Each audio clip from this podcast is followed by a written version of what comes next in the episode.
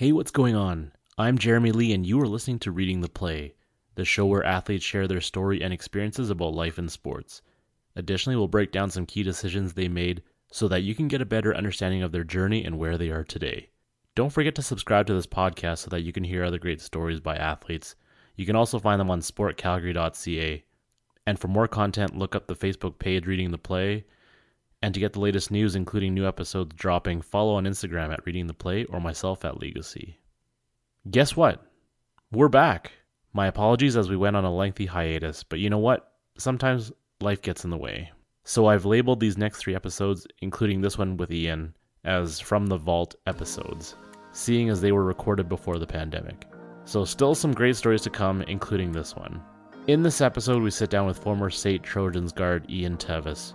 Ian's got an incredible story coming from Kent, Washington, all the way up here to Alberta, starting out in Red Deer and eventually finding his way to SAIT. We recorded for about three hours, and somehow I managed to squeeze the story into two, which still ended up being the longest episode to date, but I am grateful for Ian's openness and his willingness to dive into all different areas of his basketball journey. So I'll keep it short, and it looks like Ian's all warmed up on the hot seat. Let's get it.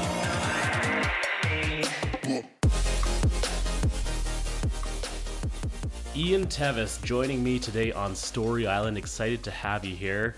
Just finishing up your last season, uh, this one with the SAIT Trojans, and now you're finished your collegiate career. How crazy is that? Man, I don't know if it's I don't know if it's set in yet. Pleasure to be here, by the way, but I don't know if it's even set in. I haven't thought about it. trying not to. How's Calgary treating you, by the way? I love Calgary, man. One of the big reasons I came to SAIT. Um, in the recruiting process, I worry about a couple of things. Some people worry about other things. You know, top of my list is um, definitely like coach relationship and uh, location. Okay. Um, obviously, how good the team is, what program they offer as a school, all of that goes into your decision. But Calgary was definitely a big, uh, a big reason I came to SAIT. Ian, you're from Kent, Washington, originally, uh, born and raised. Yes, sir. And how far from Seattle is that? About 15, 20 minutes south of Seattle, I would say. Growing up, what was it like? Um, you know, family members. Like, how many siblings did you have? Yeah, um, my uh, my mom, and my dad were divorced. Um, don't really remember when. I can't think. I I don't have any memory of them being together. Pretty young. Um, yeah. Yeah, very young. Uh, so it was just me and my two sisters, Sajris and Natasha, and uh, my mom in Kent, growing up in four bedroom house. What was your introduction to basketball like then? You know, I don't remember if it was my mom or my dad. It's probably my dad. He's more of a basketball fan than my mom is. Um, put a basketball in my hand, and uh, I I remember being on Fisher Price hoop. You know, starting out little four foot hoop or something, and uh, I just remember playing out in front of my house, playing out in front of my house all day, all night. My next door neighbor, Mr. Washington, would have to come out and tell me, Ian, it's you know two, three in the morning. You need to, it, you're too loud. You need to go and I know you have all this energy, but people have work in the morning. You need to go to sleep. I was like, okay, you know, that happened more times than I can count. Was it just you out there, or were you just playing games with other kids on the block? Uh, no. So I lived in a cul-de-sac. Okay. And uh, my cul-de-sac, we had one basketball hoop. So all day after school, during the summer, all day, all night, we would play. But yeah, I would definitely be out there by myself till 3 a.m. Didn't matter if anyone was out there or not. Hey, you'd be out there. No, it was definitely hoop was in front of my house, and I played on it all day, all night.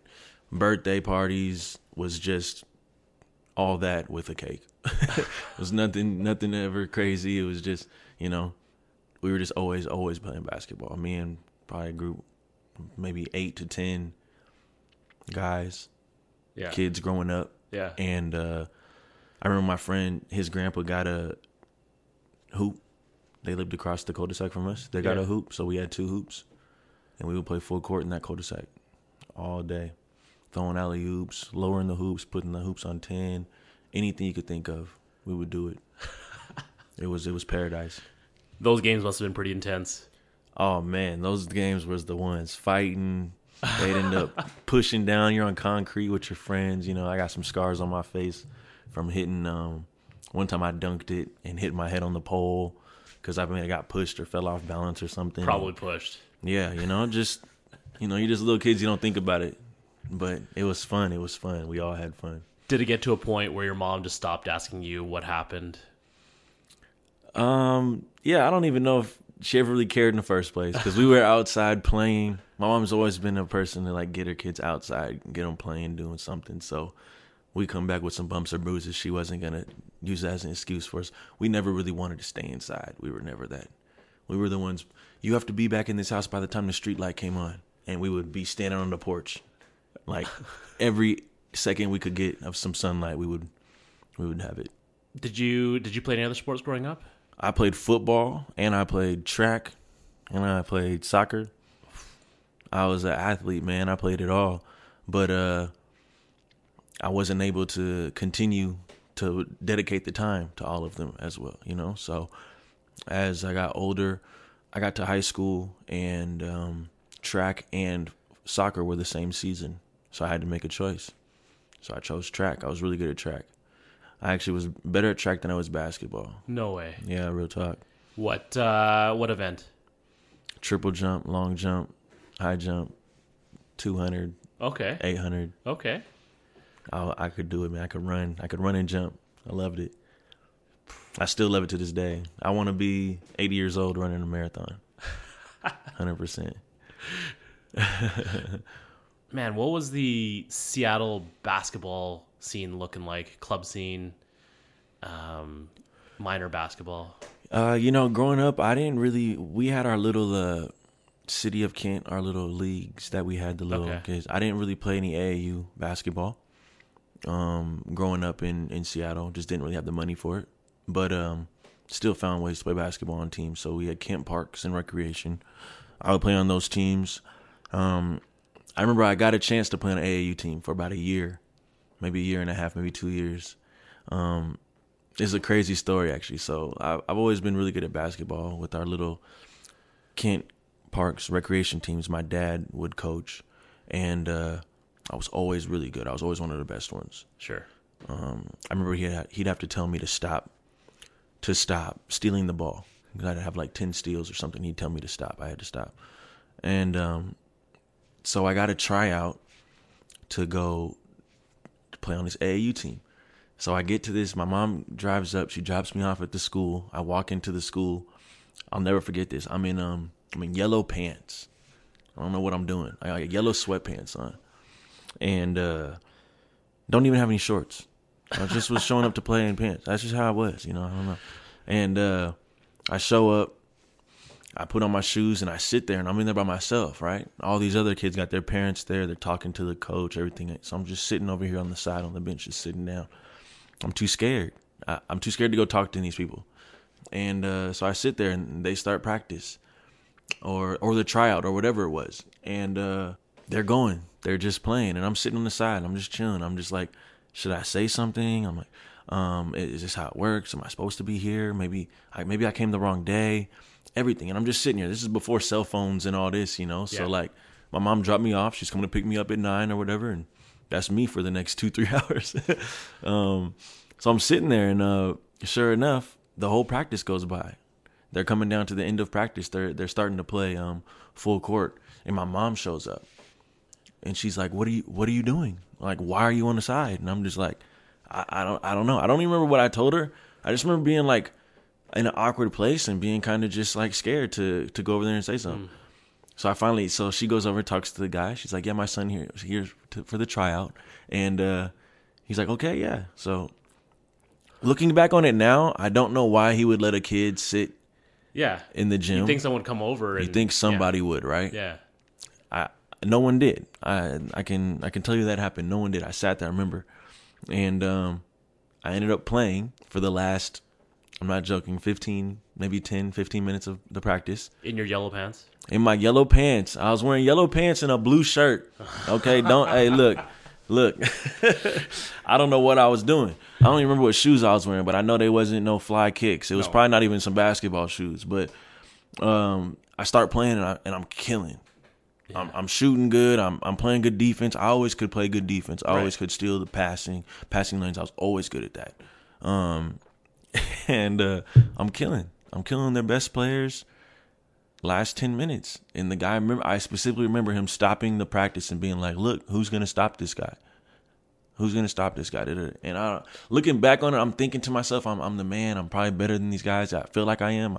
I got confidence. I was scared at first. And once I got that confidence, it was different it was, story. It was different. Yeah. And I ended up being on that AAU team, the Kent Bulldogs. Okay.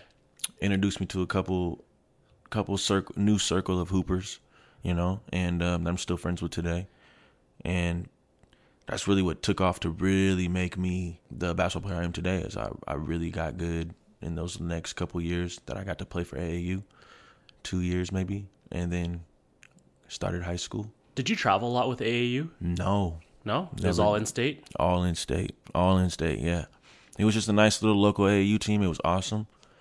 It was great. We didn't play like any of those crazy tournaments Right. Um, I've, I've, um, heard about those. That's yeah, why I was, yeah. We didn't play in any of those. I didn't play on a, on a national um, ranked AAU team. Okay. AAU scene in Seattle is very good. There's very good teams that have been famous, but no, I wasn't even I was nowhere near any of those guys. Never. Did you come across and, and tangle with any players that are now in the NBA?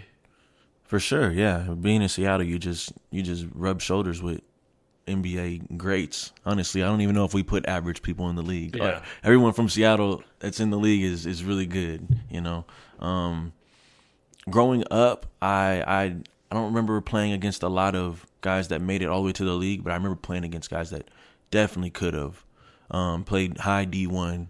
You know, um, great guys. And then after me graduating high school, starting to play in those those city um like the pro am. I played in the pro am, so you know I played against Isaiah Thomas and I played against Jamal Crawford, and you know guys like that, Nate Robinson, Zach LaVine. Okay, Mr. Defense, what was like guarding those guys? I think I outscored. I think I outscored it. I ain't gonna lie. I don't remember. I think I had. I don't know. He might outscore me. I think he had like thirty three. I think he had like thirty three. It was. It wasn't really much of a defensive game as you can imagine. I I played pretty well though. Yeah. Yeah, I definitely played pretty well. As you're observing those guys, though, what what stands out with how they play, and just what allows them to be at that next level? Oh, I don't think people understand uh, how easy and how relaxed they are in those situations, um, playing in those city tournaments or you know just at a random open gym. You don't understand the the intensity that goes into a, an NBA basketball game, the importance of every possession, you know, um, the fact that they control every possession, every situation that they're in, hmm. lets you know how good they are. To me, that to me that is what defines if a basketball player is really good. Is can you control things on the floor? Do do people gravitate towards you? You know, does do you the, draw the attention of the do defender? you draw the attention? You know, yeah. Anyone can go drop thirty, but can you drop thirty when five guys are looking right at you? Right. When their coaches told them for the whole week, we're gonna we're gonna play number six this way. We're gonna play number six this way. He comes off screens. We're gonna double team. You know, he drives right. We're gonna force him this way. We're gonna trap him here. All that, right? Can you drop those points against that? That's a completely different story, right?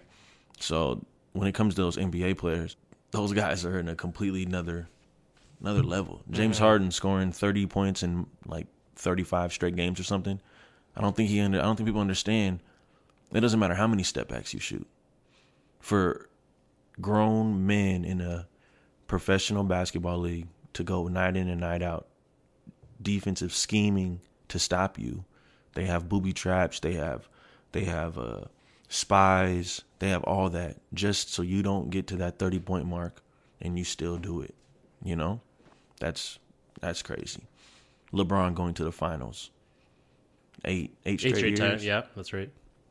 It doesn't matter who you are. For a team to just for you not be able to beat one player four times, that's amazing. I don't think people understand how how how how underrated him doing that is. Even right. even even it's amazing to do it, but it's overlooked. It's overlooked. Eight yeah. straight years, people left the. They shaped the whole NBA. He shaped the whole NBA. Yeah. Everyone was going to the West. All those players going to the West because they're not getting past LeBron James in the East. Right. People don't understand how good you have to be for that to happen. You went to Federal Way High School. Is that correct? Yeah. That is correct. I did go to Federal Way High School. Uh, well, I did not start at Federal Way High School. Okay. So I'm from Kent. Um, so I went to Kent Meridian my first three years of high school. I lived with my mom. And what a lot of people don't know is I the whole time, every every season I'm I'm playing really well. I'm I remember uh wow, okay. I'm gonna tell this story too. He got me telling stories. Story Island out here got me. Uh all right. Uh my tenth grade year, I did not make the basketball team. I remember I'm going I'm going to tryouts. I think I'm the best basketball player in the school, honestly, in my 10th grade year. And um, I'm not f- reaching to say that. I go to the tryouts and I'm killing. Killing the seniors, killing the what you guys call it grade 12s, grade 11, other Yeah. grade 10s, Yeah, killing everybody at tryouts. Go to the paper the next day or whenever the next couple of days, paper out in front of the coach's office, see who made the team. Varsity, no. JV, no. Not even JV. C team, which is 10th grade, not on the team. So I see coach gets in there at 4 p.m. or whatever. So I'm at his, I'm at the I'm at the office at like 3:50, sitting there.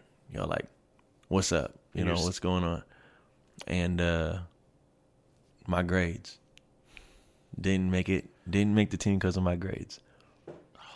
Crazy thing I'm telling you is crazy, crazy. Never thought it would happen. Like never thought it would stop me from being on the team. You know, maybe stop me from playing the first game, maybe stop me from playing half the season. You know, or whatever. Or even let's just say I don't play a game the whole season, but I'm on the team. I'm practicing. You know, nope, off the team. Every game I was at every game in the stands watching. Whole season. What were you feeling after that? Were you angry? Were you frustrated?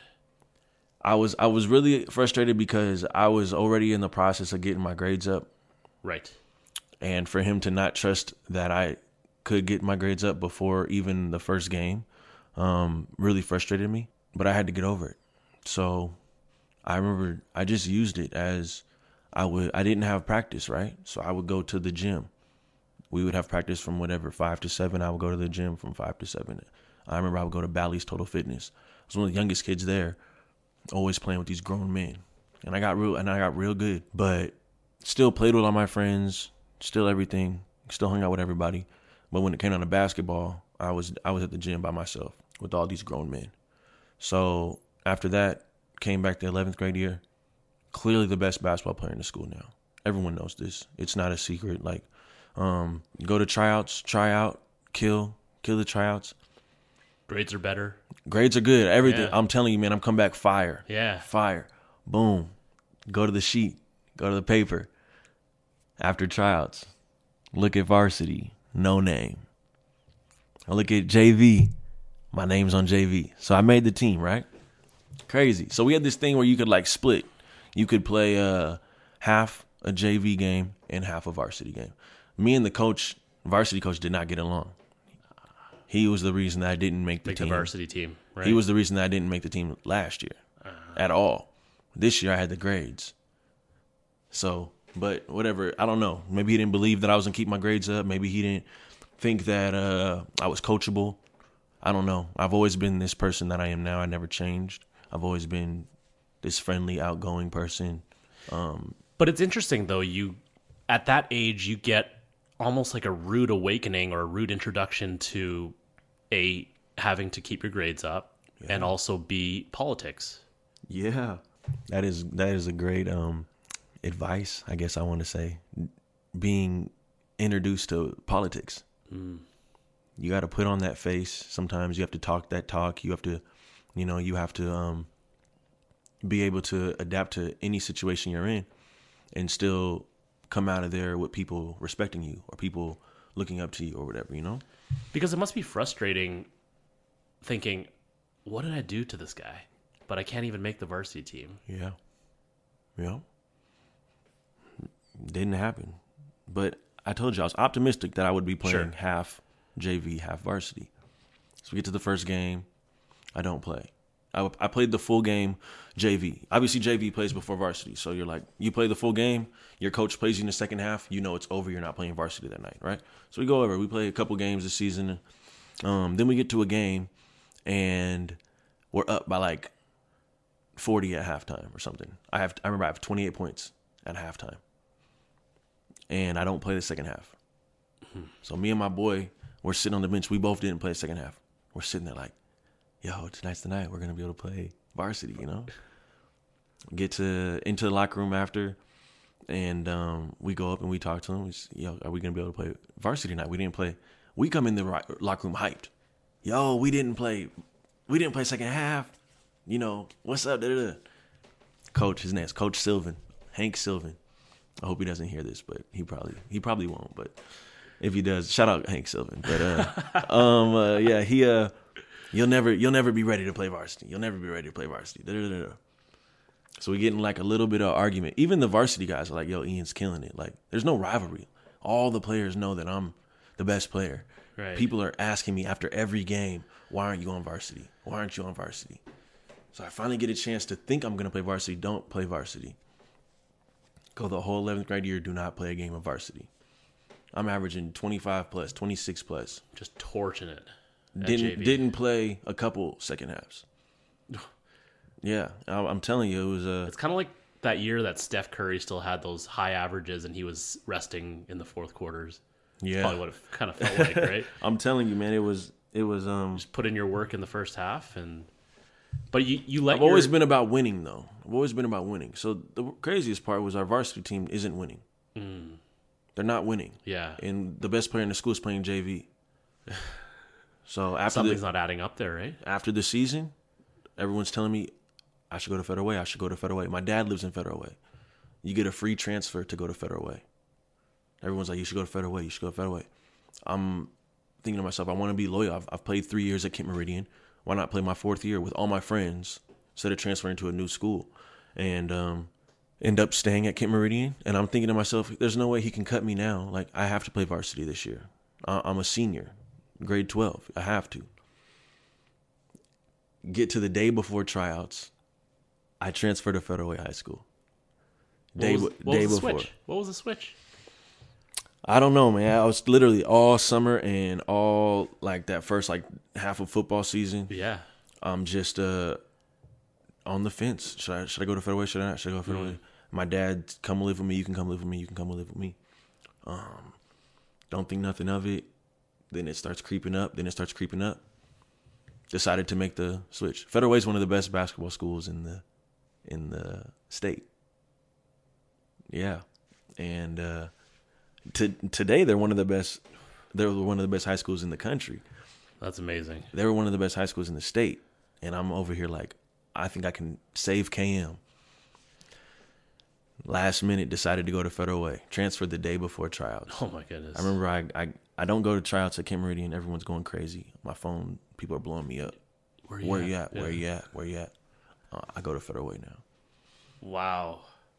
Did you have a spot secured already, or did you still have to earn your way into the starting rotation? What was it like? Yeah, it was actually pretty crazy. Uh, I was going to I was going to open gyms Okay.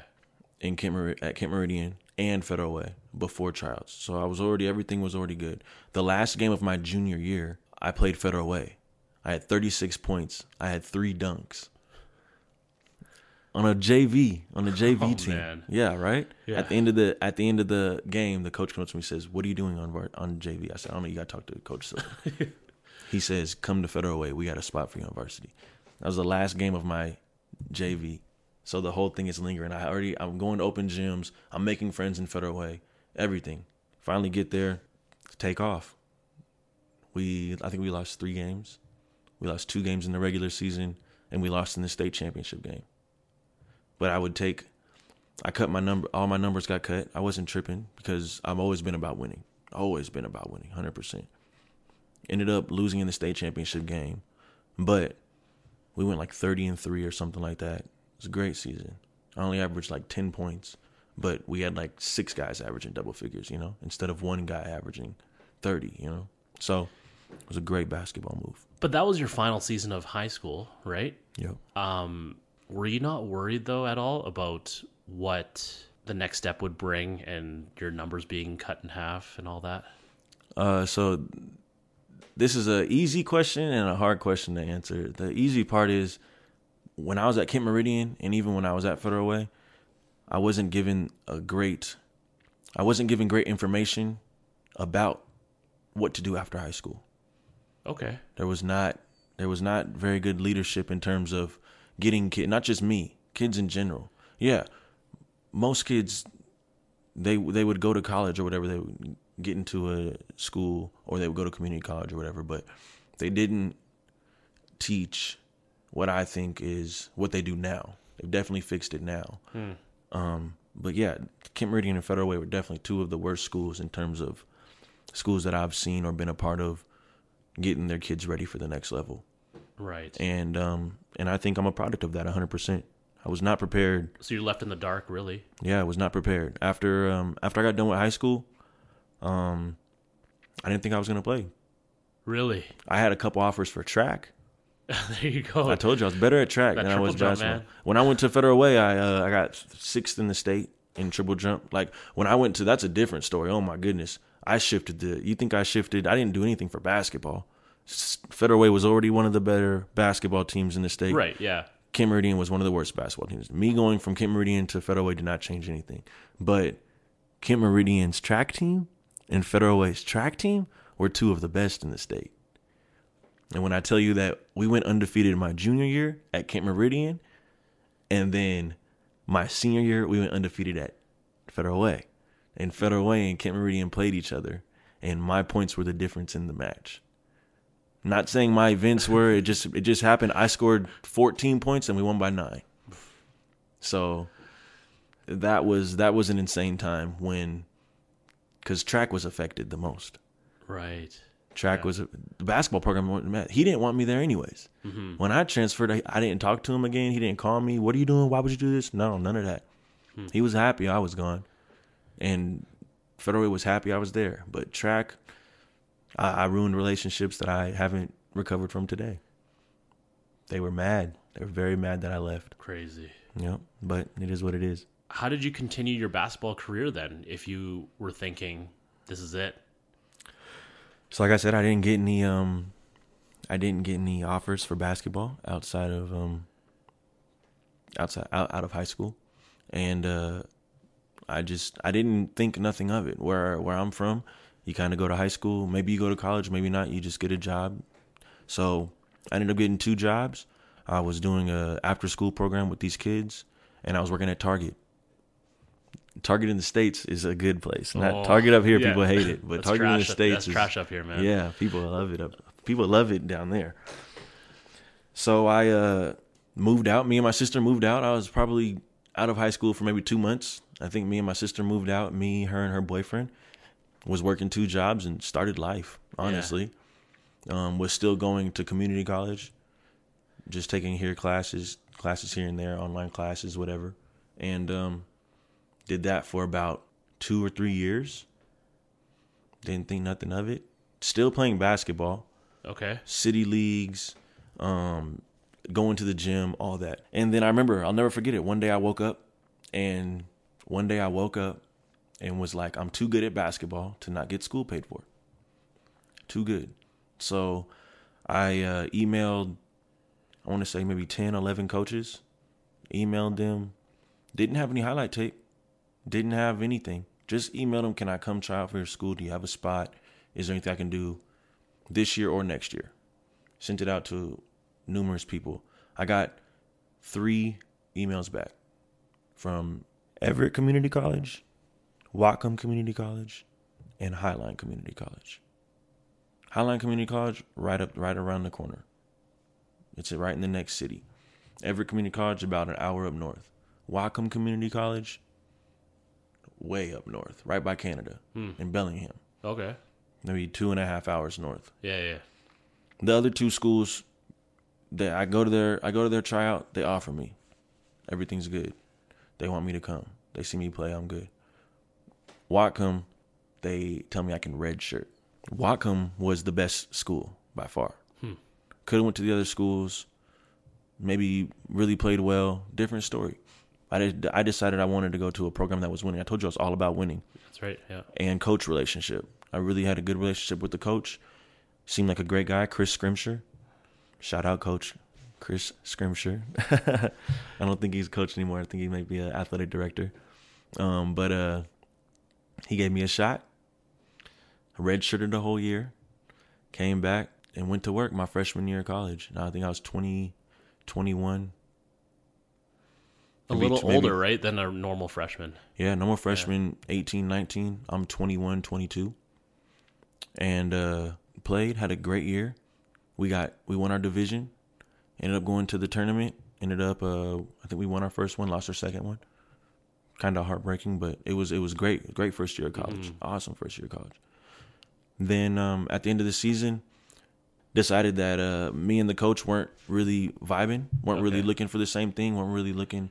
At the same time, I can call him to, today and have a great conversation. We never argued. I was always coachable. I was always coachable. That's one thing my dad, my parents, my mentors have always said: be coachable. So it wasn't about my attitude. We didn't. It was just two guys that had different views of what they wanted. Sure. happening. So Yeah.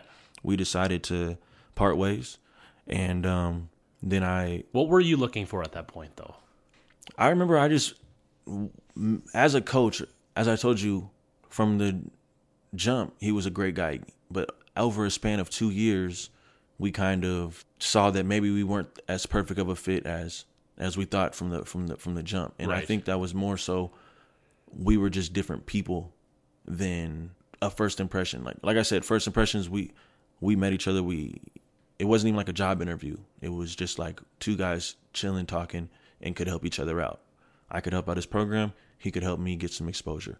And we always said it would go on beyond that. And we decided maybe about 80% through the season that I was might not come back. And then so at the end of the season, it was kind of a, it was just a good conversation to sit down. He helped me find another school and uh, we went about it. But I loved, I loved playing for Whatcom. I loved playing for Chris. And actually, he ended up stepping down after I left. And Dave Dunham was the head coach, who I got along with great. Would have would have stayed if I had known that, but it didn't happen. But uh, moving on, like uh, I had to sit out a year because I decided to go to Edmonds. Uh, okay. You transfer within the same league or whatever. The rule was you have to Sit out a year. you have to sit out a year. Okay. So now I'm 22, going on 23, and I have to sit out another year of basketball. But I know that the upside is good because Edmonds wants me. Edmonds has been. I go to their open gyms. I, you know, I'm I'm basically on the team. I'm I'm already committed to them for the next season. So Right. I'm part of the family. I feel great, everything. And then um got to Edmonds, and that's really when I decided to take basketball really seriously. We were a very talented basketball team and I knew what the league looked like from playing in it before. Whereas my first year, I didn't know what the league was about. I didn't know, you know, how to interact with refs. I didn't know because now I'm a grown man. You know, I'm not 16, 17 in high school. In college, you kind of can start to express yourself a little bit more. You can start to talk to the refs. You can start to um, meet the other coaches. You know, things that you cared about a lot more now than you didn't even think about in high school. High school, you're just thinking of okay, I got eight minutes to score as many points as I That's can. right. Yeah. Yeah. yeah. Um, but now you're starting to understand it's a real game. It's real political, like you said, and uh, It's all about fostering relationships. yeah, it man, I'm telling you, and I know you know, but it's not about what you know; it's about who you know. Absolutely. Hundred percent. Don't let anyone tell you different. And that's how it got me to Edmonds. It was who I who I knew. What was the switch for you though to take it more seriously? Was it seeing the team around you playing at an elevated level? I'll tell you 100. percent It was it was my age. Okay. I saw that the I saw I'm playing with kids that are coming straight out of high school who did have the guidance. Like I told you, I just sent out some emails. Yeah. Never even did that coming out of high school. Coming out of a state championship caliber team, I'm a I'm a very good basketball player. Never even sent out an email. I was just like, I didn't get no offers. Maybe I'm not good enough. I don't even know if I'm good enough. You know, it's over. So I saw kids that were recruited out of high school who did send those emails out, and I'm seeing that I'm three, four, five years behind the the the ball. The ball, you know, mm-hmm. and you get two years of community college ball. I already played one, so this is my last year of community college ball. That's right. It could be my last year playing basketball, and uh, that's what made me get serious. Hundred percent. It was time to grow up. Now I have to look at it more towards more as a job, more as an investment. It's not a game no more. Do I want to get my school paid for? All right, I have this team that's paying for my school. Now let's let's keep going. What else can I do? How far can I take this basketball? So you talked about how you, you had a pretty good season at Edmonds and just playing with a pretty good team, right? Yeah, the team at Edmonds was um, top to bottom the most talented team I've ever played on in terms of um, talent in that league. Like in terms of a team in the league that we're in, a talent on that we had easily 10, 10 starters.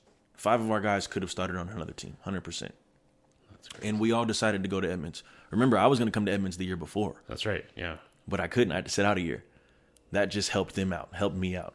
Now we have another guy coming in to a year that we already were stacked. So I don't even start on the team. I don't think a lot of people know that because I came up to Canada and I was so good. I didn't even start. And I'll tell you why I didn't start. I had a conversation with Coach Gray before the season even started.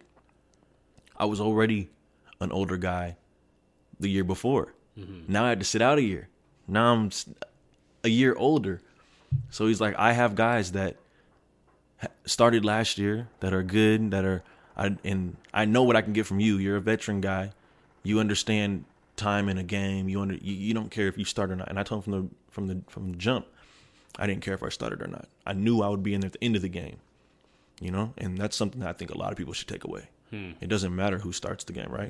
It doesn't matter how you start. It's who closes. It's who closes, right? Doesn't you could be the twelfth man on the bench, but if if your coach believes you're one of the best closers and you're in there in the fourth quarter, what are you complaining about? Because that's crunch time, right? If you only play eight minutes a game, but it were all the last eight minutes of the game, I'm not complaining. Hmm. I'm out there when it matters, right? Yeah. I didn't care if I started. Went the whole year, didn't start. Didn't start one game. We went all the way to the championship game. We lost. but we went there. I had a great year. Great year, man. It was a it was a blessing to play for Edmonds that year. I didn't start. I averaged I think 8 or 9 points. I knew I was always solid. I knew I finished games. I had a couple game winners. Name another player you know or another coach that would draw up a game winning play out of a timeout for a player that comes off the bench. No, I got nothing for you. It was me and it was I remember it was me and Charlie and we're sitting there. The game's tied. There's like 7 seconds left. Coach calls timeout. Me and Charlie are the two best players on our team. We play the same position, which is why I came off the bench. Hmm. We're sitting there looking at the the the pad. Is he gonna say Ian or is he gonna say Charlie? Ian draws it. Ian come off the screen. All right, that's it right there. He draws up a backup plan in case I'm not open for Charlie, of course. But uh, the play was for me. Caught the ball, shot it, made it. Rest is history. I don't know. I think that shot is probably what got me the recognition I needed to come to Canada. And I owe it all to Coach Gray from that from that jump. And the best part about it was Charlie. He was my roommate. We're best friends. He didn't care. He wasn't tripping at all. It was a it was a great it was a great year. No egos. It was a great time. Probably should have won the championship game, but we ended up losing. So you deliver the shot, and how does that lead to your road to Canada? Okay, before I tell you about my road to Canada, I want to say I hit that shot um, in the tournament. We win the next game to go to the championship game. Yeah. The championship game, I go 0 for 10. Oh, Charlie goes 0 for 13. He doesn't score. I luckily I got to the free throw line, so I I, I had five points. I'm serious. Man. I had a fast break. I missed a dunk. oh my goodness. I had like three in and outs. I didn't even know I didn't score a, a field goal until after the game. Charlie's over there crying. Charlie's hurt. You know, I understand we lost the championship game. You know, people get emotional about it. He's a little more, and I'm looking at him like, why? And we see the score 0 for, thir- 0 for 13. No free throws. I still had a decent game. I had like five points, nine rebounds, four steals or something, some Yeah. assists. You know, you know I can f- I contribute in a lot of ways. Not saying Charlie didn't, but I guess he just didn't score. It wasn't his Yeah. best game. Or, or that was his focus anyway, was the scoring, right? yeah. Yeah. And that's what's crazy. Charlie didn't score, but there's another Charlie that we'll talk about obviously later. But Oh, a little foreshadowing like that. yeah, a little foreshadowing. Shout out my boy Charlie. um, going to Canada. So just as fast as I thought I might actually have a career after after Edmonds hitting the game winner, I go 0 for 10 in a championship game. Humbled me real quick. Um, uh, so I'm kind of back to reality. I don't know. I'm thinking maybe I might. So this time I make a highlight tape and I send it out to a couple people, and I got a couple local offers, but not really nothing I'm taking that seriously. Um, I walk out the gym one day and I'll never forget it. I walk out the gym, my coach calls me. He says, "Have you ever thought about playing in Canada?" I was like, "Where?" Yeah. I was like, "Huh? Where? Where's Canada?" You know. Uh, I was like, "No, I've never thought it thought about it." But obviously, like, you know, what are you talking about? What's going on? And uh, he says, "Just keep your eye on your phone for a five eight seven number." And I'm like, "Okay, I got you." So, a couple hours later, I get a call from Coach Clay up at Red Deer. Calls me, says, "Hey, I'm Coach Coach Clayton Pottinger. You know, Red Deer Kings, Red Deer College Kings." And um, we get to rapping. It's actually funny. One of the second or third times he calls me, I'm making my mixtape, and I'm trying to figure out what song to put. And he calls me while I'm doing it. I'm like, okay, cool. Yeah, I'll Yeah, answer. And I'm yeah. like, hey, I'm doing my mixtape. I'm trying to figure out what song. And he's like, uh, oh man, you got to put some Jay Z on there. I'm like, coach, like, and so I press volume up on my laptop, and like I'm sorting through like four Jay Z songs I want to put on my mixtape. So it was just like perfect. Like we always we always clicked right off the right off the bat. Um, right at home, eh? I couldn't believe it. He's like, you got to put some Jay Z on there, and I Yeah, was like, okay. you know, this guy's recruiting Yeah, me, and I'm yeah. like, what? Like, listen to this, you know. Um, so he comes down, and uh, he uh, watches me play at open gym, ID camp, really. Yeah, yeah, yeah. There's players in our whole league there, and I tell you, I'm I'm one of the best players in our league, but I come off the bench, and everyone everyone still knows it. It's just you know, the team we were on was stacked. I'm serious. So we come into this gym. Clearly, he had called like 20 people in the area. He was coming down for this open gym, right? I was one of the people he called. I go into this gym and meet him, and he's a cool guy, just like he is on the phone. Yeah. And uh, I killed the ID camp. Killed. I'm telling you, one of the top five basketball days of my life. Hmm. Everything was going in. Fadeaways. I was crossing. I was dunking. I dunked on these two dudes. Top ten dunk of my life, right in front of them. Did you, know, have your uh, warm up dunk at that time? Uh, I definitely did. You talking about throwing off the wall? Yeah, yeah, yeah. hundred percent. Were you throwing off the wall for Coach Clay? Yeah, I've been doing that go. since since I had a wall to throw off of. I don't know why I've always been able to do that. So, I've always been able good at throwing lobs. Yeah. So I, you know, if I see a wall, I can kind of, and I try it. If I can, if I can get it off on a wall, I I, I try it. That's just pretty much it. But everything was going down that day. it was amazing. I left that gym thinking if I don't get a scholarship to this to this school, I'm not I'm done with basketball. I can't Right. play no better than that. So if that's not good enough, you know, I'm happy knowing that what I just did, you know. And uh, sure, sure enough, he said you're number one on my list. Um, he had another ID camp in like Vegas or something. Went down there, um, called me again. You're still number one. I'm gonna get back home. We're gonna talk about it, and I'll give you a call. Boom. About a week later, gave me a scholarship, and I was starting to apply for my visa, and I was headed up to Red Deer. It was crazy. Easy or tough transition coming to Canada? At the time, it was a little tough, but now looking back on it, it was real easy because I've lived in Germany. Yeah. So I know what it's like to Yeah. actually leave home and live somewhere where it's really tough. So now I'm looking back on it like it was easy, but at the time I thought it was really tough. Um, it was tough being I'm from Kent, but I'm really from like Seattle, right? Like a metropolitan big city. Yeah, and yeah, I'm out yeah. here in Red Deer. You know, it's nice because I'm there in August. It's really nice, but I can I, I can already start to tell little subtle differences. You know, um, as the school year went by, obviously it's kind of the same culture, so the transition wasn't tough in, in terms of a social aspect, but little things were different. Little things were different that you could that that you would you could it would remind you you're in a different country, like the money. Oh, for like the first like year, I, I couldn't get over it. I was like, I, I'm seeing different money. Americans are ignorant and they just think like they're the best and all this, right? But the money's like it's like plastic. That's You right. know, yeah. you can't yeah, you can't yeah. really rip it, or you, there's no singles. You know, you have dollar and two dollar coins. I'm look, I'm like, what the heck is going on, right? and uh, little things like that, right? But no, it, it was definitely an easy transition. What about even the fact that culturally basketball is not as big up here? That was a little bit of a wake up call too, right? Because I'm from the states where basketball is number one. It's basketball heavy down there, man. Yeah, you know, you come up here, you think basketball is the greatest everywhere. I don't know.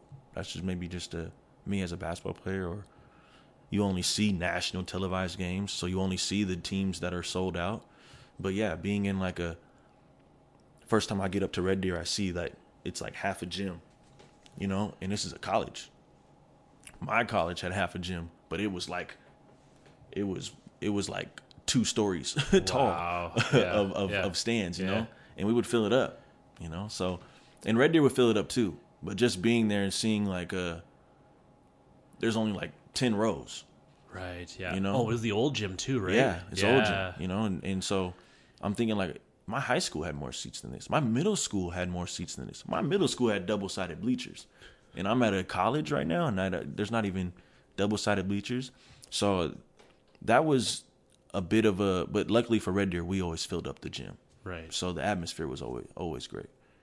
So in terms of that, I would have been mad if I went to like Olds or something. Yeah. You know, or you make a basket and there's like one grandma clapping Yeah, in the the- yeah. crowd. You know, you know. So I uh I didn't get the full fledged of how dead basketball actually was up here. Hmm. It's really picked up the last couple of years. Actually, I've I've noticed. I've Thanks seen you, that. man. nah, Um, how was the integration into that team though? I always knew I was gonna. I was a one of the best players. Yeah. I had known this for probably the last two or three years of my life. That pretty much whatever gym I stepped in, I felt like I was the best player. Um, oh, even more than that, back to your AAU tryout, wasn't it?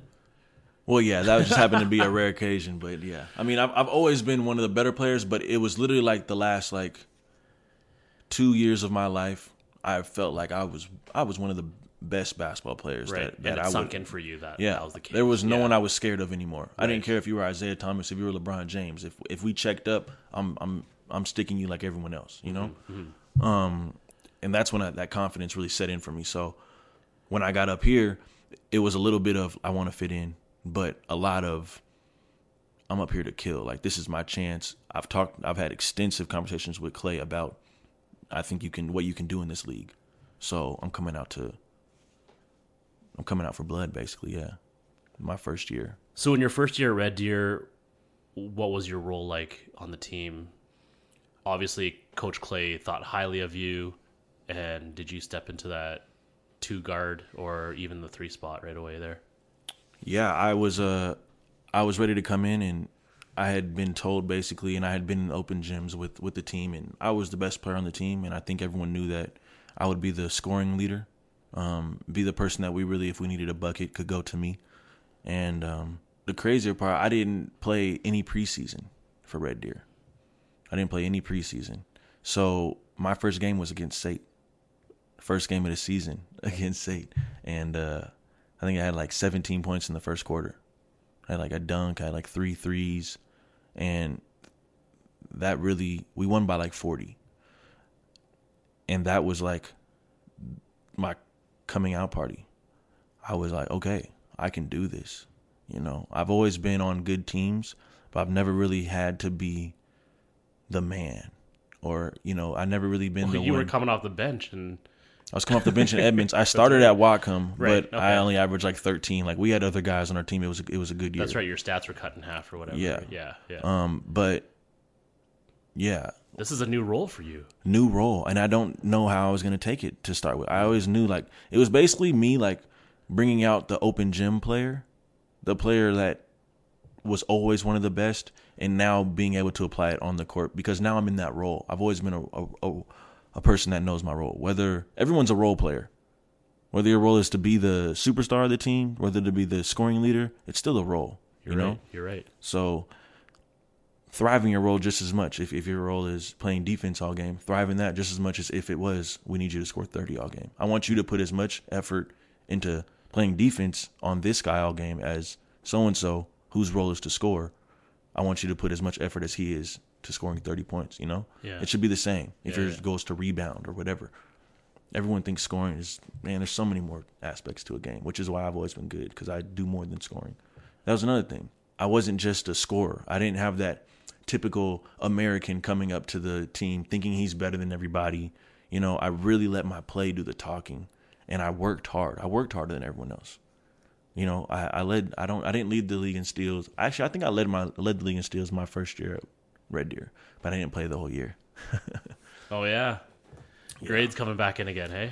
Grades coming back in. A lot of life things hit me. Um, and everything slid except for basketball because mm-hmm. basketball I used as my getaway.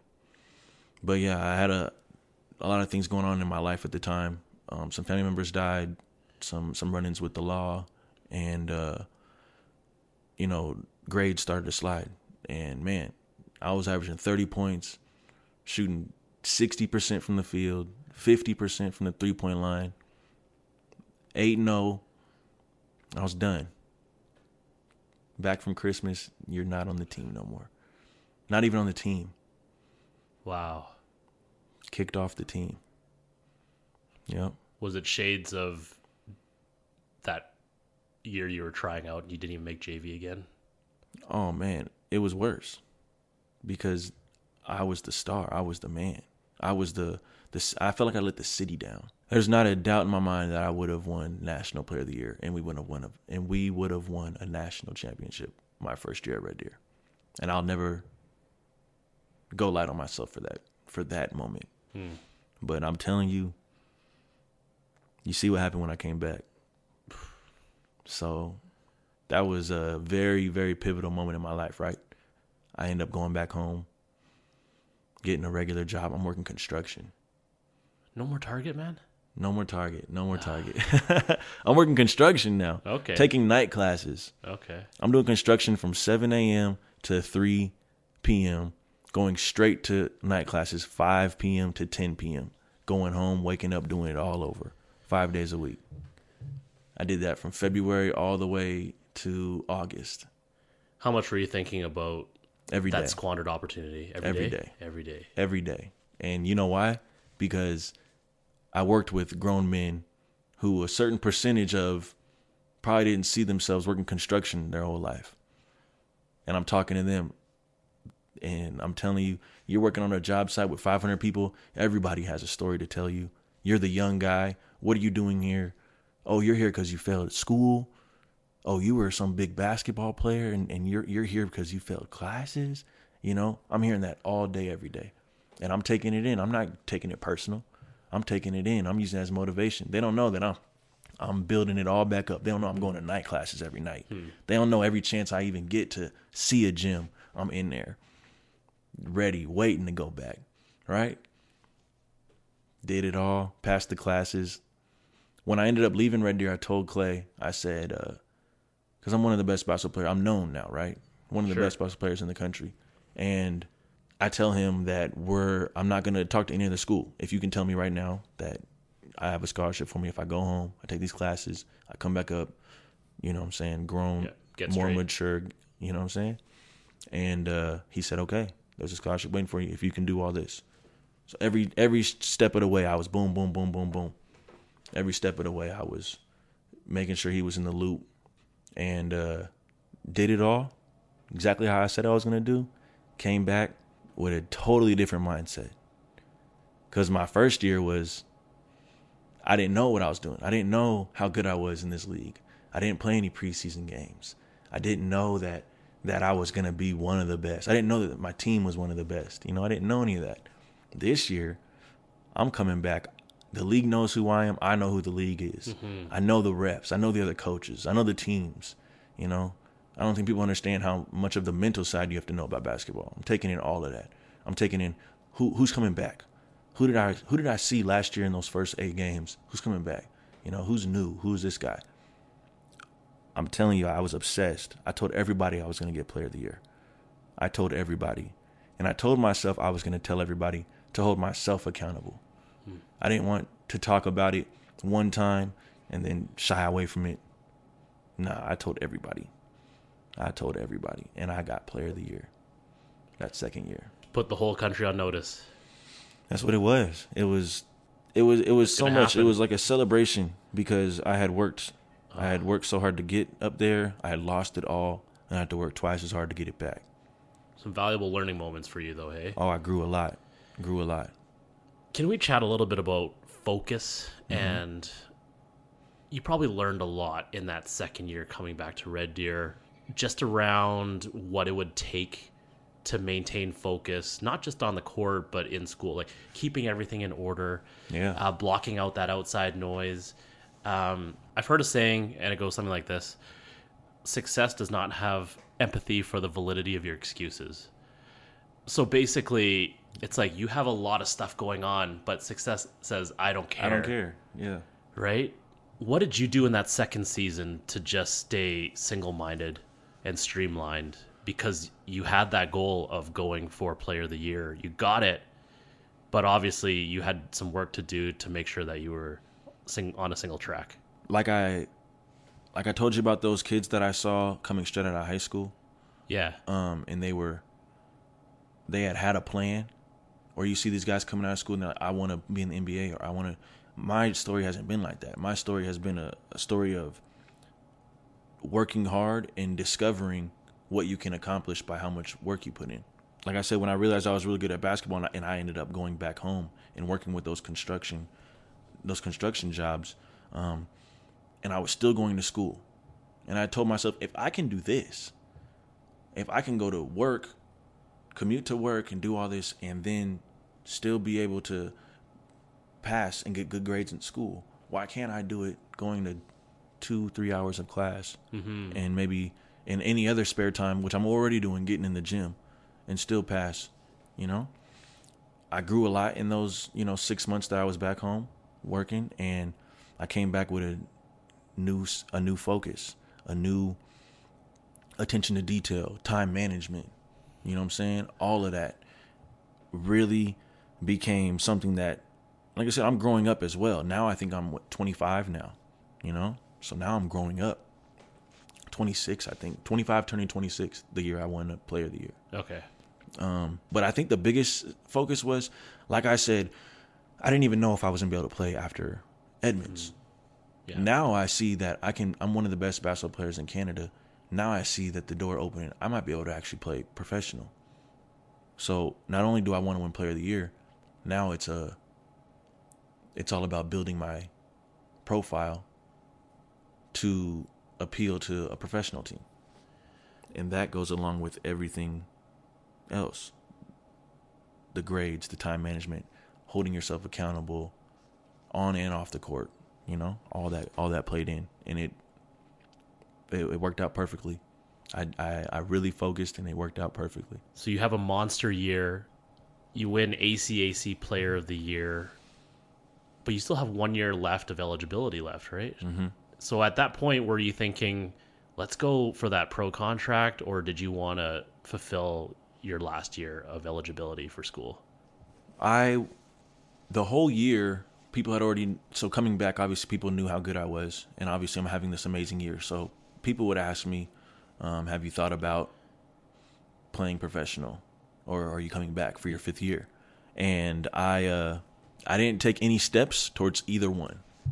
And I look back now and I regret it because I, I just kept pushing it towards the end. I wanted to win a national championship so I kept pushing it towards the end. I'm not thinking about what am I going to think about next year for I don't want to rob my teammates, rob my team, and tell them I wasn't there 100% mentally for them. I wasn't there 100% mentally for myself because I'm thinking about next year, right? So I was completely locked in that year. Didn't even care about my fifth year of collegiate basketball or my first year of pro ball. Hmm. Got to the end of the year, then I'm having my exit meeting with my coach, and first thing he says, I walk in, and first thing he says when I sit down is, "I think, I think you should go pro." I think y y the iron is hot right now. You're coming off a great year, um, good percentages. Your stock is high. Stock is high, Yeah. and um, so I banked on that. I was me and Coach Clay were always on the same page. Obviously, at this point, school is something that I've taken care of and I've taken seriously for a better part of two years now. So it, it's not like I'm using it as an excuse to leave school. But at the same time, obviously, I'm not trying to be in school if I have a if I can go play basketball. right?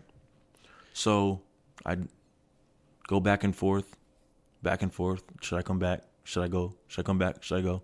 Then I talked to Coach Clay, and uh, turns out he doesn't want me to come back. They're going in a different direction with the program.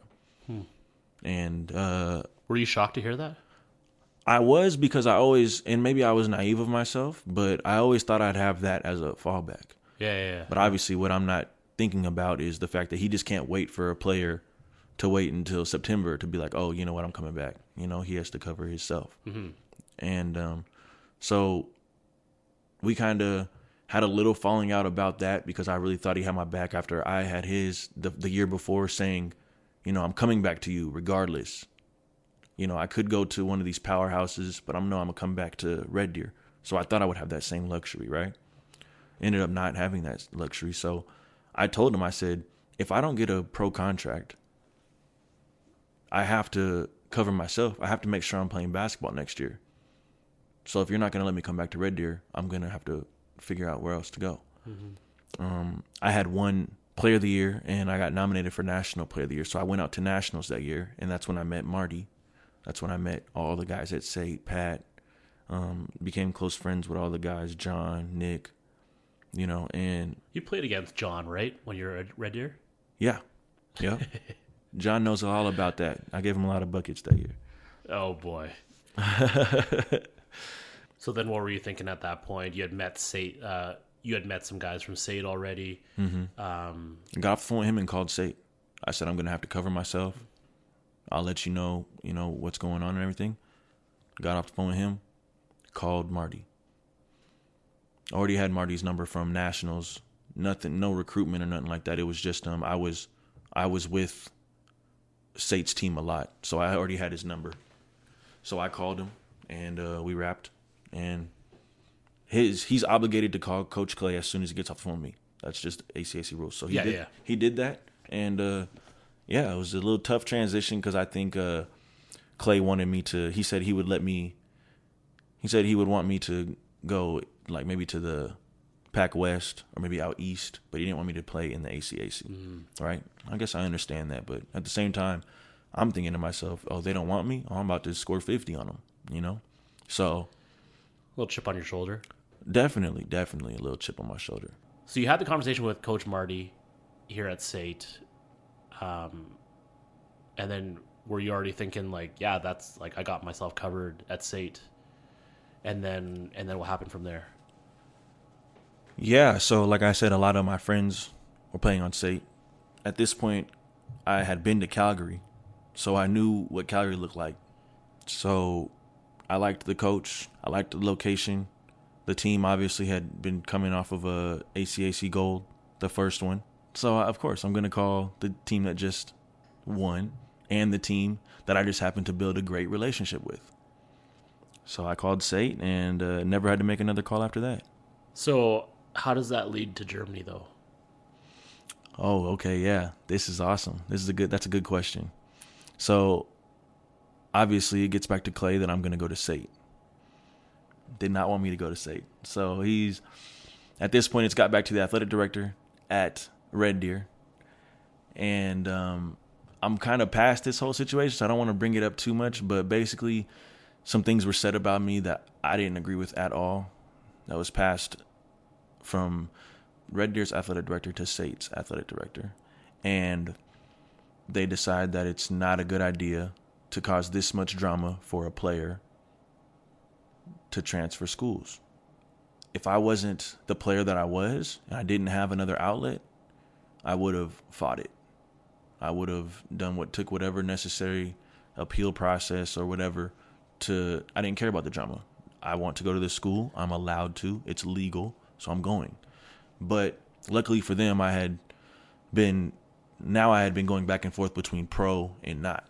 So I had a pro opportunity, and I'll never forget this. I had a pro exposure exposure camp on a Friday. And the Thursday was when I found out that I wasn't going to be able to go to SAIT. Called the guy, booked the trip, was on a plane the next day to Atlanta for for a, a pro exposure camp. And um, How about that timing though? Hey, It was crazy timing because that was the first one, and so this whole SAIT thing had been, and I'd kind of been like, I knew that that was kind of like the deadline, but I didn't know if I was gonna be for sure. I was gonna go to it either way, because I didn't know if I was gonna be able to go to SAIT or not. Right. But the fact that it was, I could clear my slate. Boom, it's not happening. I'm not going to SAIT. Wade told me, Bob told me, whoever. I'm not going to SAIT. So now all my bat, all my eggs are in one basket, the overseas basket. Every breath I take is towards getting a job overseas. It's like mid July, almost August now. So I'm I'm moving. I'm calling people, sending emails, asking people, who does he think about this guy? Mm-hmm. How does he think? How do you think about this guy? Is this guy can can I trust this guy? Can I do this? That's when I learned about Howard Hoops. So my friend Chris played in Germany the year I got Player of the Year, and he got out there by um, this guy named Ronald Howard. Okay. Ron, Ron, we call him Ron Howard. him Ron Howard. Yep, and uh, he runs Howard Hoops, and I got on a Germany tour. We played six games with, against four different teams in two days. So I was there Friday, Saturday, Sunday, Monday, Tuesday, and uh, I played excellent. The first, I was I played excellent in our first game we played. Was that in your top five basketball days ever? Kind of like that ID camp. No, but I have one of those coming up. Okay. So at this point, I'm looking at all these guys on this tour. We're, we're all meeting up, right? We're all flying to Frankfurt, the airport. We're all meeting up at the airport. We're gonna go to the hotel. So we're all meeting up. I'm meeting these guys. Six eight dude, Jamal, another little short guard, Corey, another little other guy. There's like a eight of us. We're on this team who's gonna play these these four German teams over this weekend okay. if they like us, they might want to sign us or they might know a person who knows a person. This is all about trying to get a job in Germany. So we play the first team, first game. That's against Idstein. Obviously, uh, that's where I played. So I play. We're playing against Idstein. I score. I don't know, maybe 20 points in the first quarter. Everything's kind of everything's coming easy. Everything's coming smooth. We get a couple steals. I happen to be the guy that gets the layup. Um, we get a couple open shots. I happen to be the guy that was open, so I so I I happen to make them. I think I shot maybe seven for eight or something in the quarter. Like I, it was great, you know.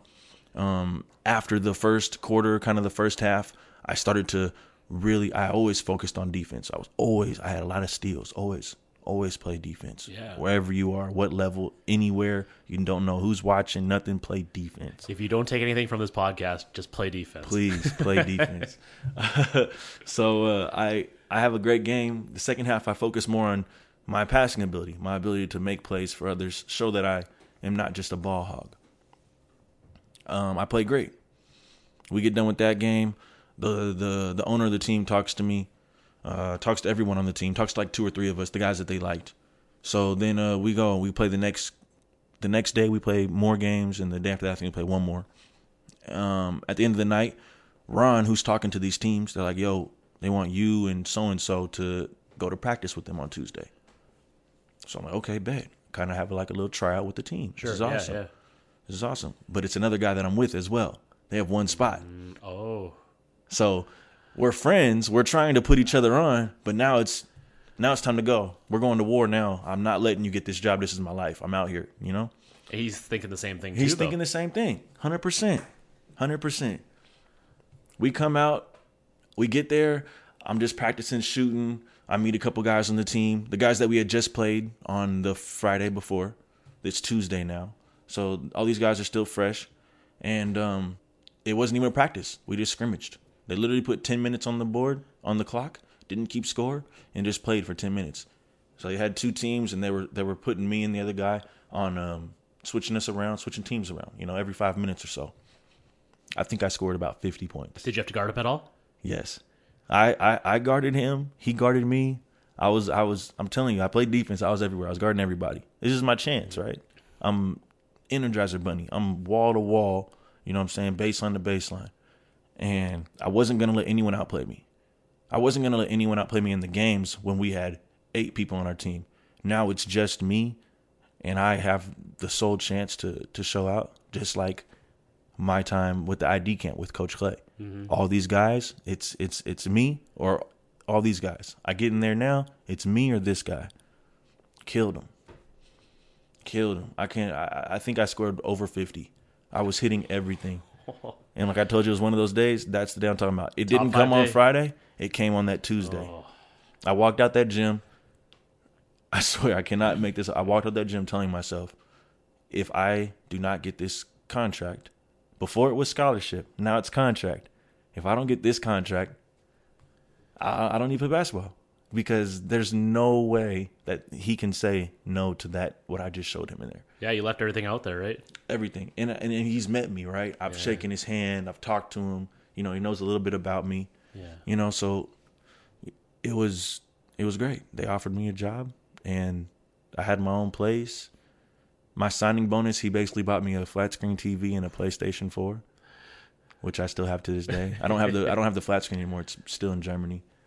I told him he can have it. I can't bring it back, but the PlayStation's mine. Like, it was great. It was a, it was a great year. All I did was play basketball, and go and train little kids. You for- got a taste of that pro life, though, hey? Yeah, it was amazing. Can't wait to go back. It was it was amazing. What are some of the biggest differences that you've noticed with how they play the game over there versus North America? it's definitely not as athletic. So a lot of mm. people here they don't have the basketball IQ or they don't have the fundamentals, but they can make up for it with their athleticism, right?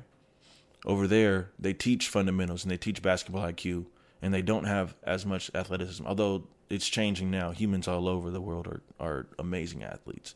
Um, whereas back in the day, maybe North America had a little bit of an advantage over other countries, but now they can put that IQ and that fundamental, and then you see guys that are really taking advantage of it, like uh, Luka. Look at Doncic, yeah. Yeah, right. Came over here. He played. Now they're not behind athletically anymore. They're they're right there. They can stick with with anybody. You know. So I think European basketball is really about to take off. But they've kept that fundamental teaching. Yeah, they teach it right. The, Everything from education system to, to mannerisms, the the way you grow up, your parents, the way they the way they teach you, your your lifestyle, and and it just seems it's a different way, but it's and and again, it's I'm an American. Don't let anyone forget that I'm American. Um, we think we're just this greatest, highest nation, and until you leave America and really even up here in Canada, you just see different ways of how people think and how people different perspectives, right? And you can see that America ain't all it's ain't all they think it is. You know, Yeah. there's definitely some good parts, but man, There's, so much more to the world, there's right? so much more. There's so much more. And with the way they they teach basketball, I wish that they taught basketball like that in the states. Because if they taught basketball like that, basketball IQ and fundamentals before dunking and jelly and and between the legs step back crossovers, you know what I'm saying? I I'm working at making hoops, and they uh there's little kids in there that are practicing step backs that can't make a layup right? So us as trainers, we're teaching them the fundamentals. We're to teach you this right left, you know what I'm saying, or this uh this jump stop, pivot, you know, hop step. Going to teach you all these all these fundamental things. After you've mastered these, then work on that step back cuz they don't realize that's what James Harden did.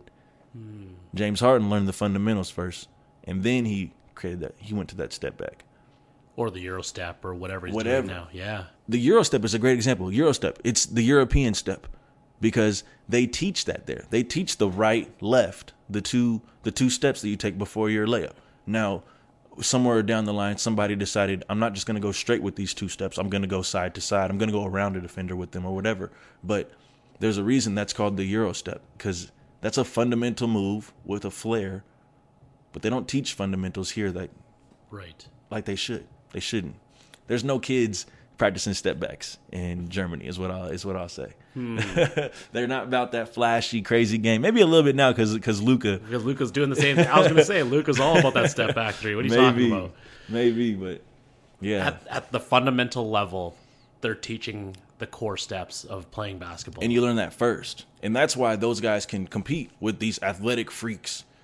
Because I don't care if you can jump from the free throw line, if you can't keep a pivot, or you don't have a over the hook, over the shoulder hook shot. I don't care if you're seven feet tall. If I can't pass you the ball down, if you can't slide your feet properly on defense, you know, right. there's plenty of big men that or there's plenty of players that get to the league that are amazing basketball players that get to the league or any professional or college, any organized basketball, and they can't play. How many guys do you know that rat ball they're the greatest, but you put a referee in in a screen and a maybe a little offensive set, and they can't remember the offensive set to save their life. They can't they can't remember that we're in zone, or they don't know like you know to switch on the screen to communicate. Those are little things that Game situation stuff. game situation. You put you put somebody that plays at Repsol seven days a week that's never played organized basketball. He might be the greatest street ball player ever, but he can't score ten points on a basketball court because he doesn't know how to fundamentally get a basket. I remember my dad used to tell me, "I don't care how you make the layup, just make the layup." He didn't care if I was on the left hand with the right side with the with the left foot. You know, he didn't care. As long as it went in the hoop and we got two points, that's all he cared about. Right. Now, is that a wrong way of teaching? Some people would say yes, some people would say no. At the end of the day, he wanted me to see the ball go in rather than me getting mad at myself because I can't do right, left, right hand, you know? You know, top of the backboard, corner of the square, whatever you whatever you're teaching. But maybe a kid somewhere else is getting taught I don't care if you miss it a hundred times, you're gonna do right, left, put the ball in the corner of that backboard and, and make it. Right? Those are two different ways of teaching. Yep. It, it's it's on you to decide which one is better or worse. But one way you're teaching the fundamentals, one way you're not. But either way, they're both getting the bucket. So with your year in Germany, uh, with Idstein, Mm-hmm. uh, were were you able to be as successful, or did your game translate successfully to the European style then? Because you brought that athleticism, and you know, not your fault because that's how you were brought up and that's that's how you were taught. Like you had just talked about Yeah. um, did were you able to just blend in right away and and, and even um, yeah stand out? Well, like I said, uh, I haven't really pointed to it specifically, but a lot of the game scenarios that I've brought up to you is is just me taking advantage of my opportunities. You know, like I told you um, with that tryout, yeah, the ball would get swung around. I would happen to be the one open, but you have to make it. Yeah. Right. So again, you might be able to score 20 points a game and get those 20 points on your own or whatever, or maybe get those 20 points through a system. But it's those extra 10 points that that come off of basketball IQ, that come off of fundamentals, that come off of watching film or knowing your opponent. That just get you those quick little two points. A steal here, that's two points. An offensive rebound here, that's two more points. You know, maybe a a drive and a pump fake because you know the guy likes to jump. So now, boom, that's a foul on him, and I'm gonna go to the free throw line. Two more points. Now that 20 points turns into 26, 28, 30. Yeah, You know, it adds up. Yeah. James Harden only scores about 22 points a game. And then he's, he shoots 10, 15 free throws, you know? Yeah. So then at the end of the game, he's has 37 points, but he didn't score 37 points on the floor. Right. You know, 15 of those points are, are free throw. Yeah, and from slowly chipping away. And some of those points are maybe someone didn't box out. Or maybe, Yeah. he, or maybe he got a steal. Maybe he, James Harden, maybe he took a step back, fell down, and then someone else gets a steal, throws it up to him, and he gets an easy layup. You know, all those points add up. So how did that season turn out for you and Idstein as a team? How did you guys do? We did we did really well. We got hit with a lot of so when I first got over there I had to wait for my work visa. So we didn't I didn't get to play the first 4 games, which um which kind of really hurt that I wasn't able to play the first 4 games. I'm in Germany. I've been here for 2 months now. The season has started and we're still waiting for my work visa to come. You know? Yeah, it's my first year in Germany. I'm thinking, and I'm hearing things about this. I'm hearing things from other people that have played in, in leagues in Europe and stuff. Oh, they're playing with you. They your your work visa is not coming, or I had to wait a whole season for mine, hmm. or this this this. You know, I just stayed positive and I waited and I waited and I finally got it. Whole time practicing with the team, best team I've played on talent wise. We had two two seven footers and another six ten guy who's very talented, very skilled. We had shooters, and these are professionals, right? That role that I was telling you about, everyone's a role player. everyone has a role though. Still. Everyone has a role, right? So you might be six ten and and can shoot the ball and can dribble a lot, but your coach don't want you dribbling a lot. So you're just Right. gonna set these pick and pop screens so we can hit you to shoot, or you're gonna we're gonna post you up so you can two dribble hook shot or something. Even though you can dribble, because other places he's gonna try and dribble. Coaches might let him dribble. You know what I'm saying? This isn't one of those places, and that's something you have to choose as a player. If you're gonna go, maybe someone might you might be more successful doing little, or you might be more successful being able to do a lot. Mm-hmm. How would JJ Redick have a job in the NBA if he wanted to score 30 points a game? If he wanted to play point guard and, and cross people up, JJ Redick might be one of the nicest guards in the league. We don't know because he's so good at his role. We think he's just a shooter, right? but hey, he's been in the league for 10, 15 years, getting paid millions of dollars. Yeah, he's figured it out. Really. Yeah. Yeah. Jamal Crawford, uh, Yeah. Lou Williams, they come off the bench. It's it's all about your role. But my my team in Germany, we had a great year. We ended up finishing, I think, third in our in our league. And I don't know if you know, but it's just like soccer. The top person in the league goes to the next one, and the bottom person from the league Right. There's like down. relegation and all that stuff. Yep. Right. So yeah. I was in the fifth league. If we would have won, we would have went to the fourth league. If we would have came in last, we would have went to the sixth league. League. Yeah. Yeah. So we were the third, and um, so we stayed. And uh, I averaged about 27, scored my first 50 point game. That was awesome. I had a great year in Germany because at this point, I told you I had that confidence, and now I just wanted to take it off to the next level. So I was in the gym every day. That summer, getting ready to go to Germany, I was every morning 5 a.m. in the gym, go to work, re re um, remodeling the house that we were living at at the time, and um, would go at the end of the day, seven to nine, two a days. When you moved to Canada, you were talking about how culturally there wasn't that big of a, a, sh- a shock for you. But how about moving to Germany? Now you're in Europe. Yeah, it was, it was, it was funny because you you arrive in Frankfurt and you stay in Frankfurt, right? And it's a big city, and there's people they're minding their own business. They don't really. You might think that they notice you, but maybe they notice you, maybe they don't. They're going about their own business. They're doing their thing, right? But at, literally every kilometer that we would get further away from Frankfurt, a very big population metropolis city to like these small towns, villages, you know, in the middle of nowhere. And I was the only African American in my whole city. Hmm. I would walk down the streets with some beat headphones on, some ripped jeans, you know what I'm saying, some Chucks or something, or some Tims on or something, looking straight American. And people would literally drive by me and like they would just drive and like no one ever got in a car accident, but like they would completely like 180 just turn their head and like forget about the road and be staring at me on the sidewalk or something, you know? Or I might jaywalk. You know, I might jaywalk and people look at me crazy. People look at me crazy here when I jaywalk.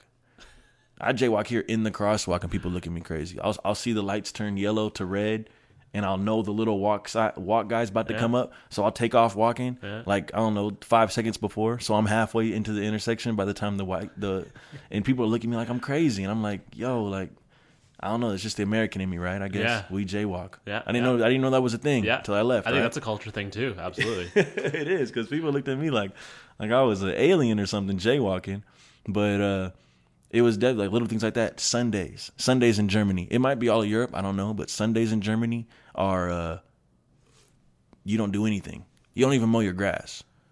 You don't go to work. You just chill at home. It's a family day. It's a day of rest, day of peace.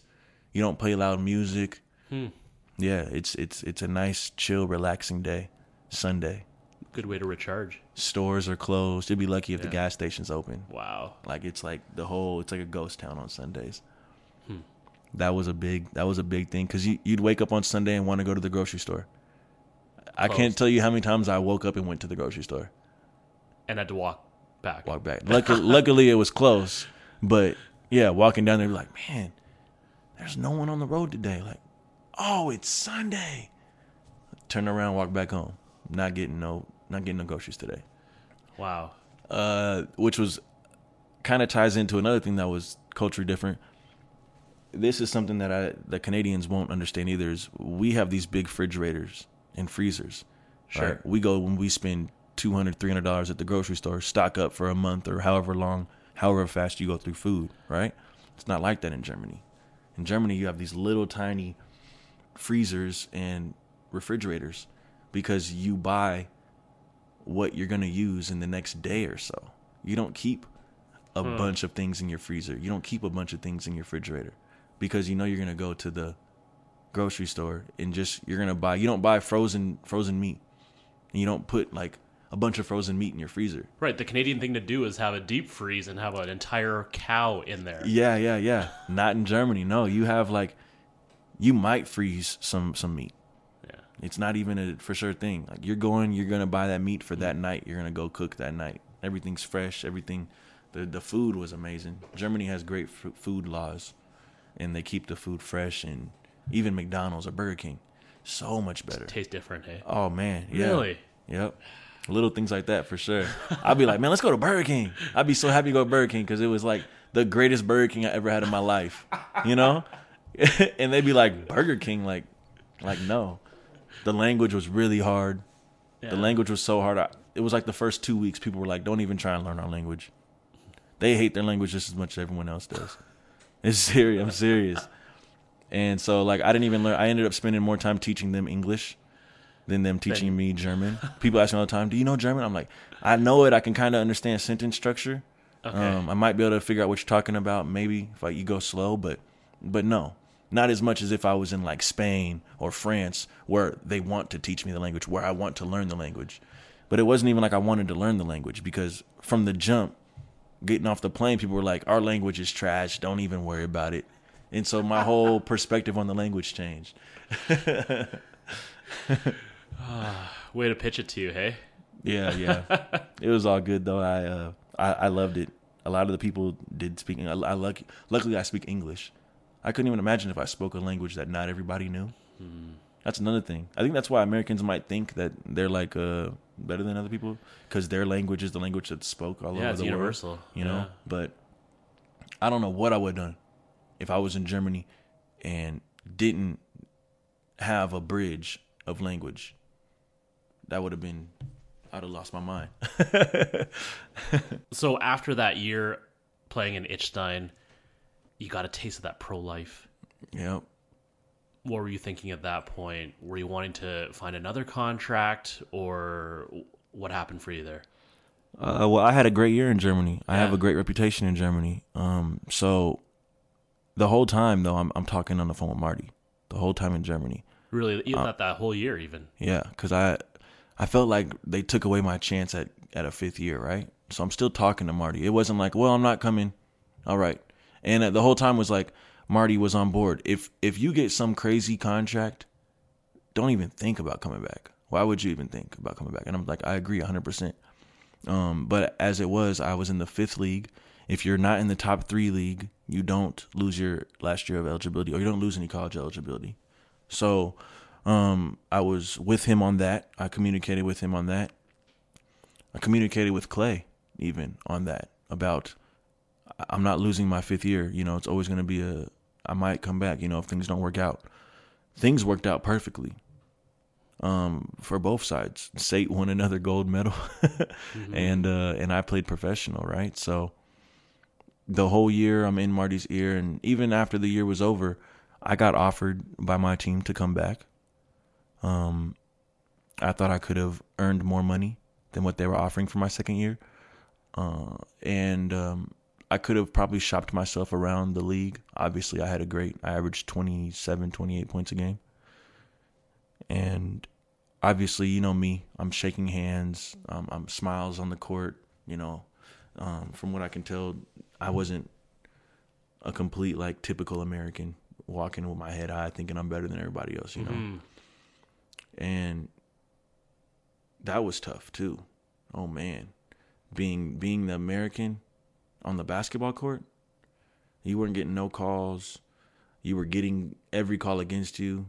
I had two games. I had four fouls in the first quarter. Two games, because my my coach had faith in me to not get any more fouls because I told you I played defense. So some refs would let me get away yeah. with a little more hand touchy, a little more gambling, and not a little bit more physical.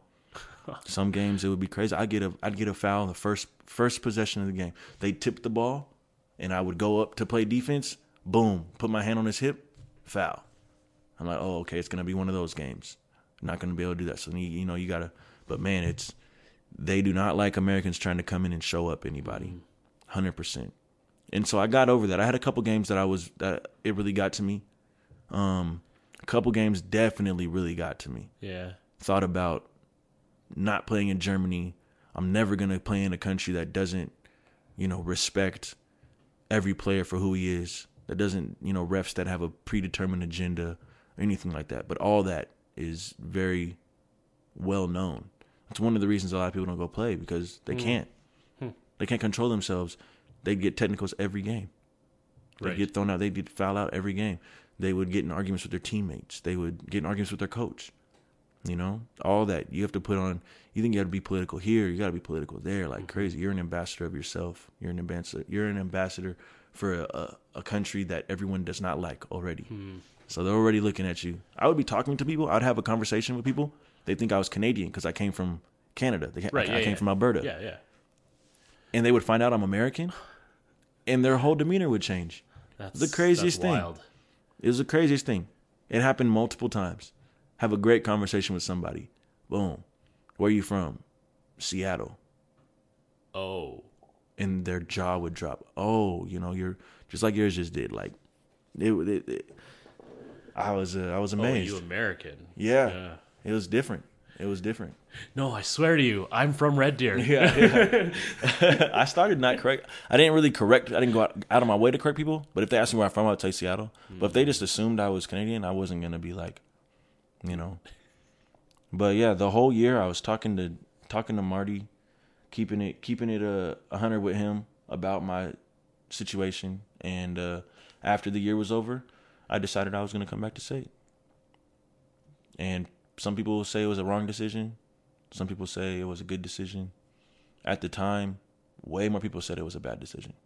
Obviously now, having a successful year at SAIT, you know, not not getting a national gold medal, but still having a successful year. Yeah. Um, a lot less people are looking at me like I was crazy for leaving.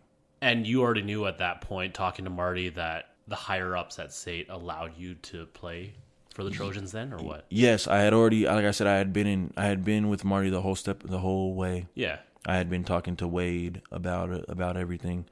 I played both sides perfectly because I was able to still play a year professionally while not breaking any rules, eligibility wise, Hmm. Yeah. and I was able to let whatever drama die down. That's basically what it was. Heal with time, I guess. Okay. Um, because after a year, I didn't hit one hiccup. I got a call from Clay. He was kind of like, "Really? Like you're really thinking about leaving professional, leaving Germany to come back? You know, to come back?" And I'm like, "You know what? I have one more year." And a lot of things went into me going to SAIT. A lot of things. John and Charlie, and Nick. Nick is probably my best friend in Canada, um, in the basketball circuit. He has welcomed me in. His family has welcomed me in from the day that I met them. That's awesome. Yeah, no, amazing. And, And so it makes your transition a lot easier too, right? I was already building these relationships with people in SAIT because I thought I was coming. That's right. The year the before. Year before. Yeah, yeah, yeah. So it was just a matter of, you know, I kept in touch with a lot of people. Obviously, John and Charlie playing on SAIT made it even better. They're both from Washington.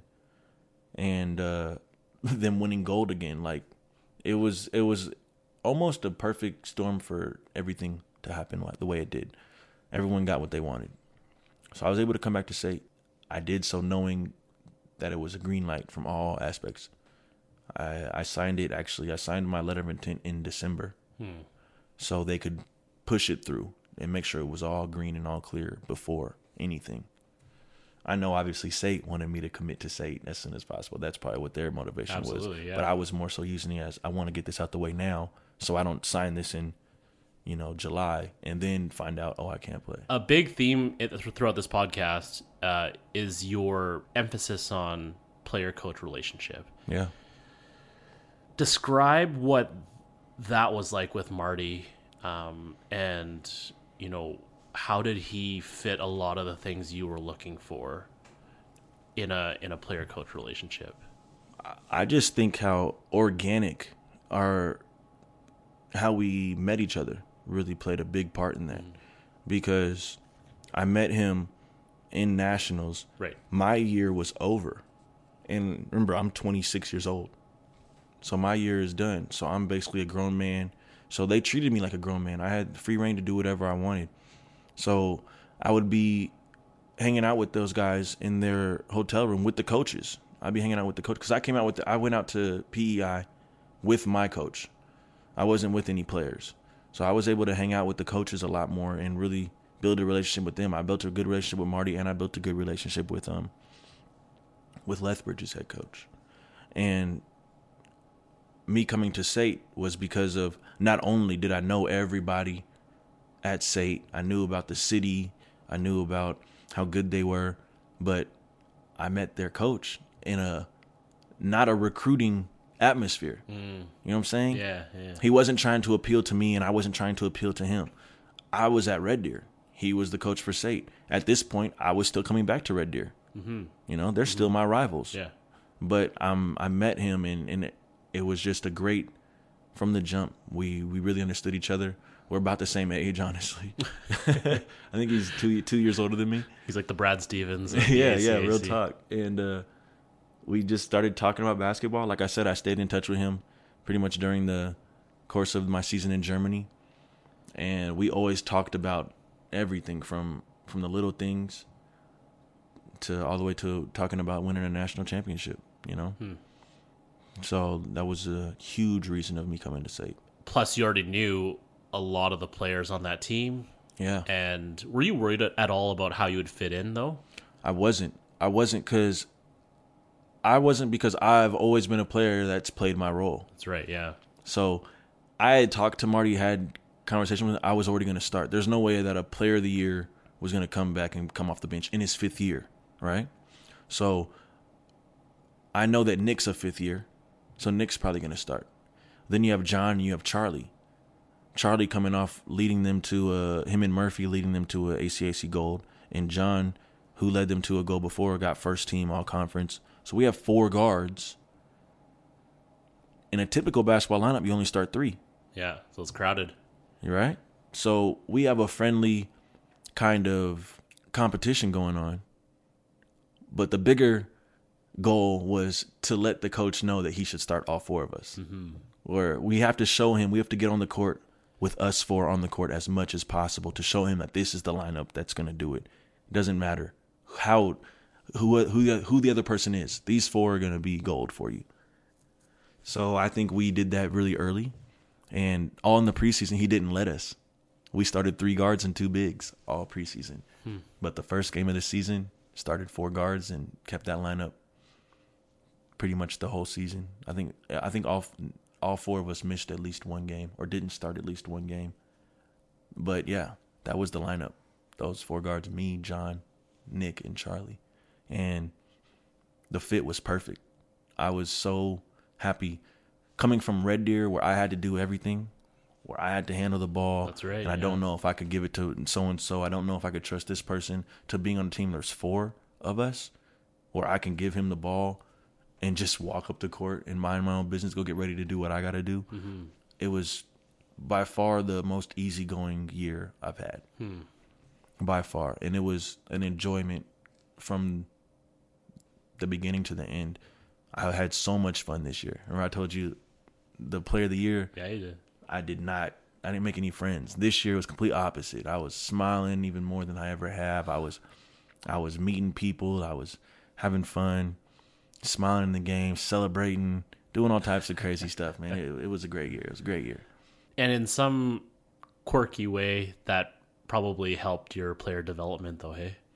Yes, hundred percent. You have to be able to adapt as a player, re- regardless of what team you're on. Like, uh, I use Kevin Durant going to the Warriors all the time. People make fun of me, call me Kevin Durant because I came to the SAIT Trojans. So It did cross my mind, but yeah, trust I, me. Not, oh man, trust me, it was it's it been was said too many times. Oh yeah, it was- but uh, it definitely helped me grow in terms of understanding the game from both the competitive side, but also from enjoying this is the completion of my collegiate career. Nothing's guaranteed after this, and so that opened a whole new perspective on enjoying the little things in a game, enjoying the kids that come to the games. Oh man, I, I I've always been one to interact with the crowd, um, but I I put a big emphasis on trying to motivate kids this year. I did a lot of outreach programs,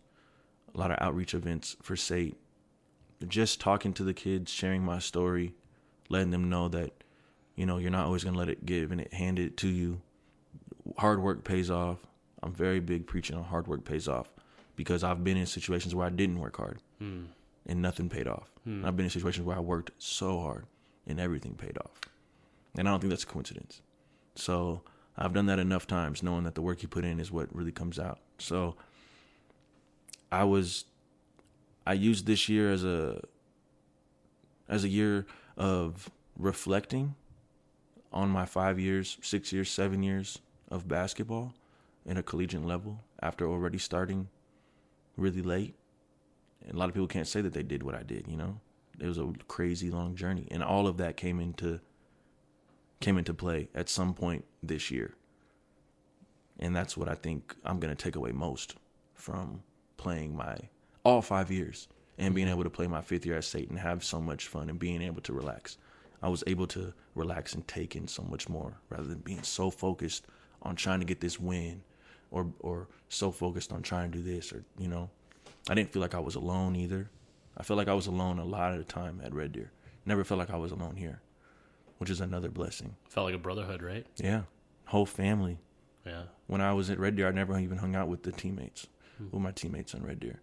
Um, I was hanging out with my own group of friends, doing my own thing, and everything was fine. I was passing my classes. I was showing up. I was working hard. Everything was great. My teammates were great guys. We just didn't really have the same uh, interests outside of basketball, I guess. So, and I don't. It's not a bad. That's just thing. how it was, right? Yeah, I mean Red Deer, Alberta. I'm from Seattle, Washington. You know, it's probably not too much of the same thing. Besides maybe watching a basketball game, going to the bar, get a beer and some wings or something, maybe. Yeah. You know. But it really helped that you had a couple guys from Washington as well Yeah, with you. but like I go out at night. You know, I'll, I'm never. I'll, I won't be one to hide that. I go out to the club at night, and uh, a lot of the guys on the team at Red Deer didn't. A lot of guys on team SAIT did. So you know, it was it was it was great. So that season at SAIT, uh, like you were saying, just one of your funnest seasons, and you knew you guys had a stacked team, like the Warriors getting better, and Hence the KD comparison. hence the KD comparison. absolutely, uh, but it was encouraging to know your role as well, and everyone knew their role really at that point, uh, which I think led to so much success for you guys. Um, how hard is it to stay focused though when you're blowing teams out by 30 points every night? The first half of the season was was for lack of a better word a joke. We knew we were going to be the the best team in the province, let alone the best team in the country. We we still believe that to this Yeah. day even though, you know, I believe W's it. Didn't come it. out. Yeah. So um the first half of the season we won by like an average of 30 points. It was fun because we're such a tight group of guys that even though we're not playing the fourth quarter, we want the other guys to score. So when the other guys would score, we're almost more invested than we are the first couple quarters when guys that always score score. You know, Yeah. they score. We're like, okay, yeah, three. You know, you know, good. But when like Mava would hit a three, or Taj would hit a three, or or E Man would come in and score. You know, Kilo or Enoch. You know, just the fact that I can say all those names, all those guys, you know, come in and can, you know, Wyatt even come in and give us buckets is is a blessing, right? A lot of teams can't say that they could play all 12 guys. We probably played all 12 guys or 13 guys I don't know how many times this year, you know? And I don't know a lot of teams that can that can say that. So our toughest times was in practice. Hmm. Our toughest times was in practice, 100%. I heard you had some pretty intense practices though. Oh man, I love we love practice. We we, we would be mad at mad more mad at each other after practice than after after losing the game. We've been more mad when we lost to Olds. We were more mad. The practice coming out of it. No, like literally the. I, I remember us losing to old losing to Olds, and being in the locker room talking about it, hanging out, understanding we lost and moving on. And I've I remember some practices where the locker room is silent. And we're just getting on our stuff and we're getting out. And we don't want to talk to nobody. There's a couple times that me and Nick got into it at practice. We lived together. I didn't even want to go home with him. I would have my friend come pick me up, or I would take the bus home, or whatever, right? Yeah. So our practices were so intense that when we came to games, it was all fun. It was all great. And even like I said, even when we lost to Olds, it wasn't bad. Um, obviously, that's the only time we lost before the national tournament. National tournament losses were a little bit different, but I think we maintained our focus because we enjoyed blowing teams out. we really enjoyed it. Winning's fun. Yeah, and when you know you're gonna win, and when you can go out there and really prove to everyone why you're gonna win, you know, it's uh, it's it's obviously a blessing to be able to not stress about wins as much as maybe we should have. hmm But again, I don't think anything in our regular season could prepare us for what we did at provincials or at nationals. I think provincials was our team when we played at our best. I think if the team that played at provincials shows up at nationals, I think we win nationals. But we That just, wasn't the case. Yeah. We just didn't play the best ball of our life at the time we should have. Talking about the ACAC championship, though, obviously you guys won uh, with relative ease. Congratulations. Thank you. That was what you wanted to accomplish. Yeah. Um, and there was, I, I think I read somewhere um, where you took some time to just sit there with your medal and just reflect on uh, what what were you thinking about at that point? hard work pays off. That's all I was thinking about. Um, I told you, high school lost the championship game, state championship game. College, first second year in college, lost the championship game. so two times I've been in the championship game and lost it. Two other times, I didn't even get there. So that's the first four years of college, plus the high school, and knowing I'm coming to SAIT, knowing that what I've given up, pro contract, damaged relationships with Red Deer, being The track team.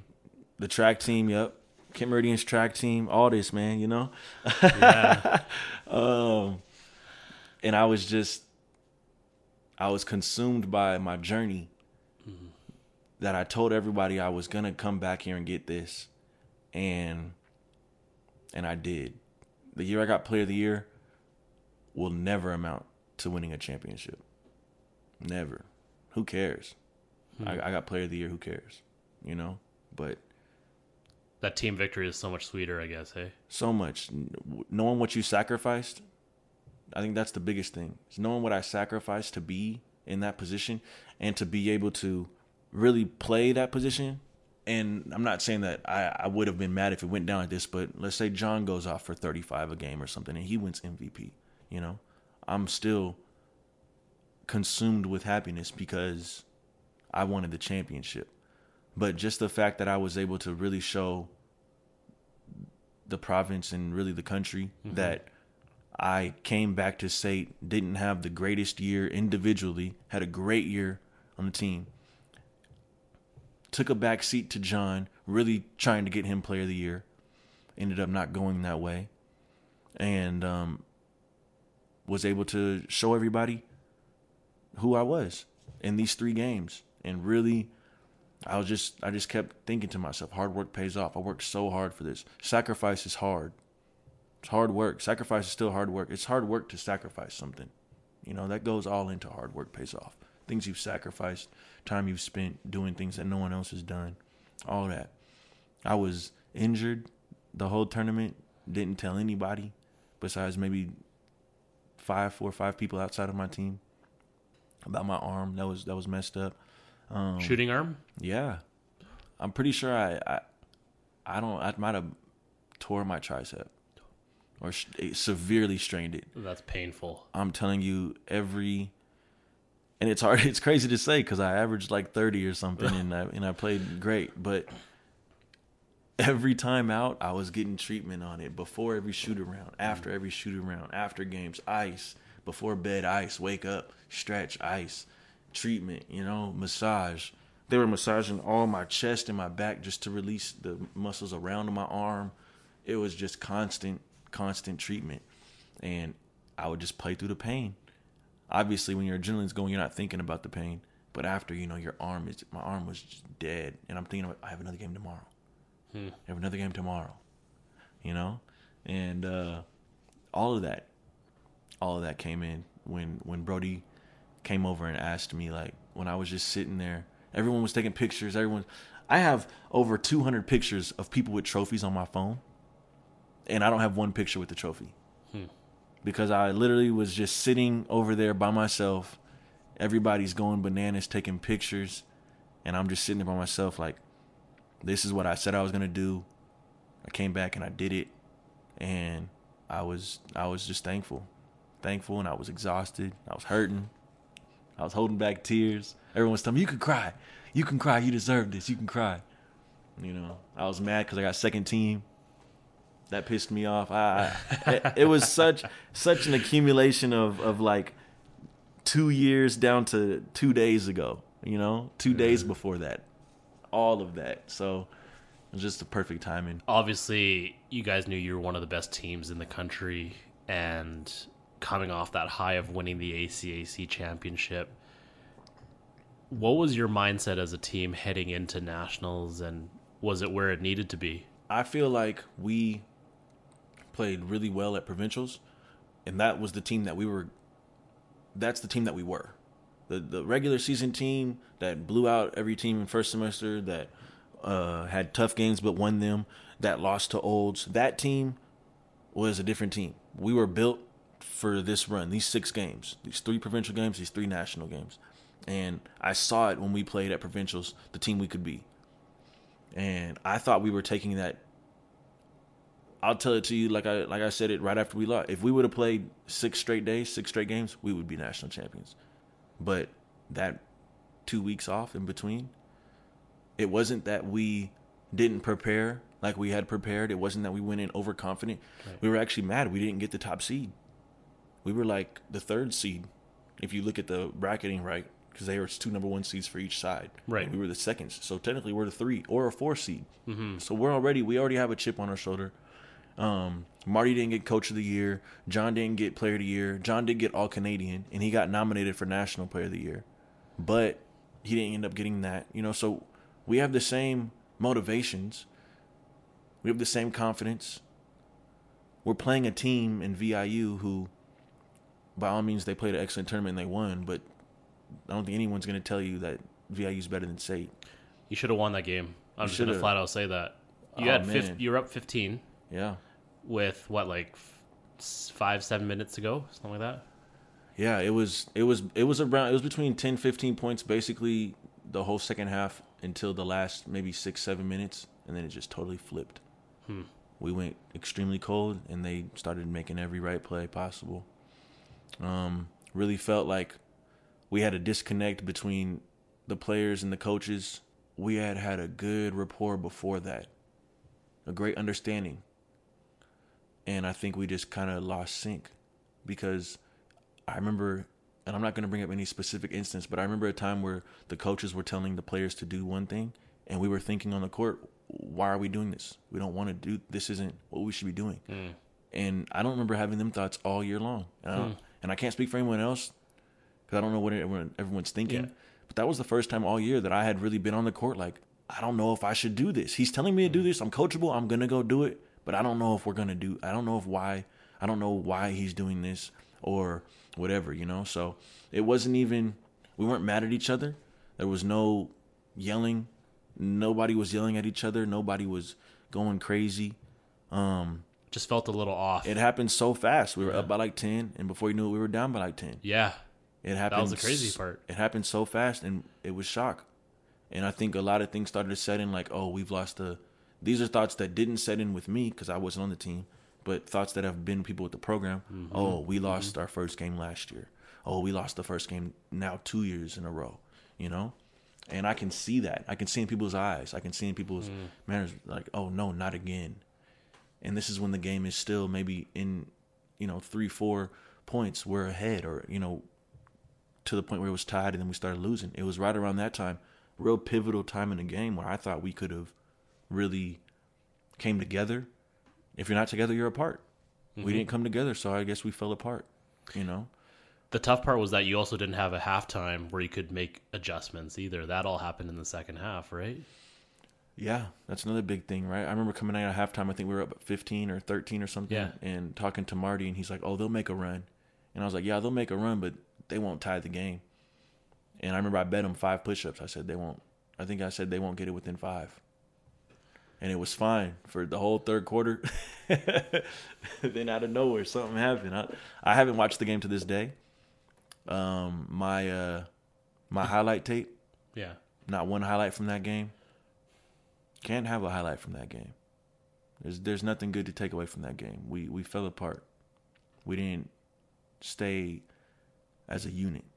And at that time of year, you can get away with that other times, which is the crazy part cuz we never even had that. It wasn't like we've had that before. We've been down before. We were down 15 versus Red Deer in the fourth quarter. Stayed together, came back. You know, we uh we were down in the tournament, in the provincial tournament. We were down to Concordia, came back. We were down to um, Lakeland in the first first game. If we always stayed together, and then I don't know, something happened. We got to nationals, and something was different. I remember being after the game. Um, obviously, I was talking about Charlie. You know, I, I didn't know that he didn't score. I can't even imagine what that what that did for him. Not not even scoring, you know. Um, he obviously came back and had a great tournament the next two the next two games. Ended up getting Yeah, he was really good in that All-Star. second game. yeah, and he the was third amazing. game. And that's who and I was telling him all week. It was really hurtful for me and Charlie because I was telling him all week. I was saying, "You're gonna have a, a crazy game," because at the provincial tournament, John and Charlie get first team. That's Right? right. Yep. Yep. Nick doesn't get anything at the banquet. I get second team. And then at the end of the tournament, I get tournament MVP. I was second team, got tournament MVP. Nick doesn't get an all conference award. He gets first team all star. John, who got all Canadian, gets first team all star. Charlie, who got first team, doesn't get anything. Is that crazy? That's nuts. Can you can you say another team that's that, that's done that? No. You know, so it's like we had an all Canadian on our team. We had a we had an all Canadian. We had two all Canadians because I was all Canadian. We had an all Canadian and an MVP, two tournament MVPs, multiple first team all conferences. No team can say that. And something happened. We just shots didn't fall. I don't remember us arguing. I don't remember us getting mad at each other.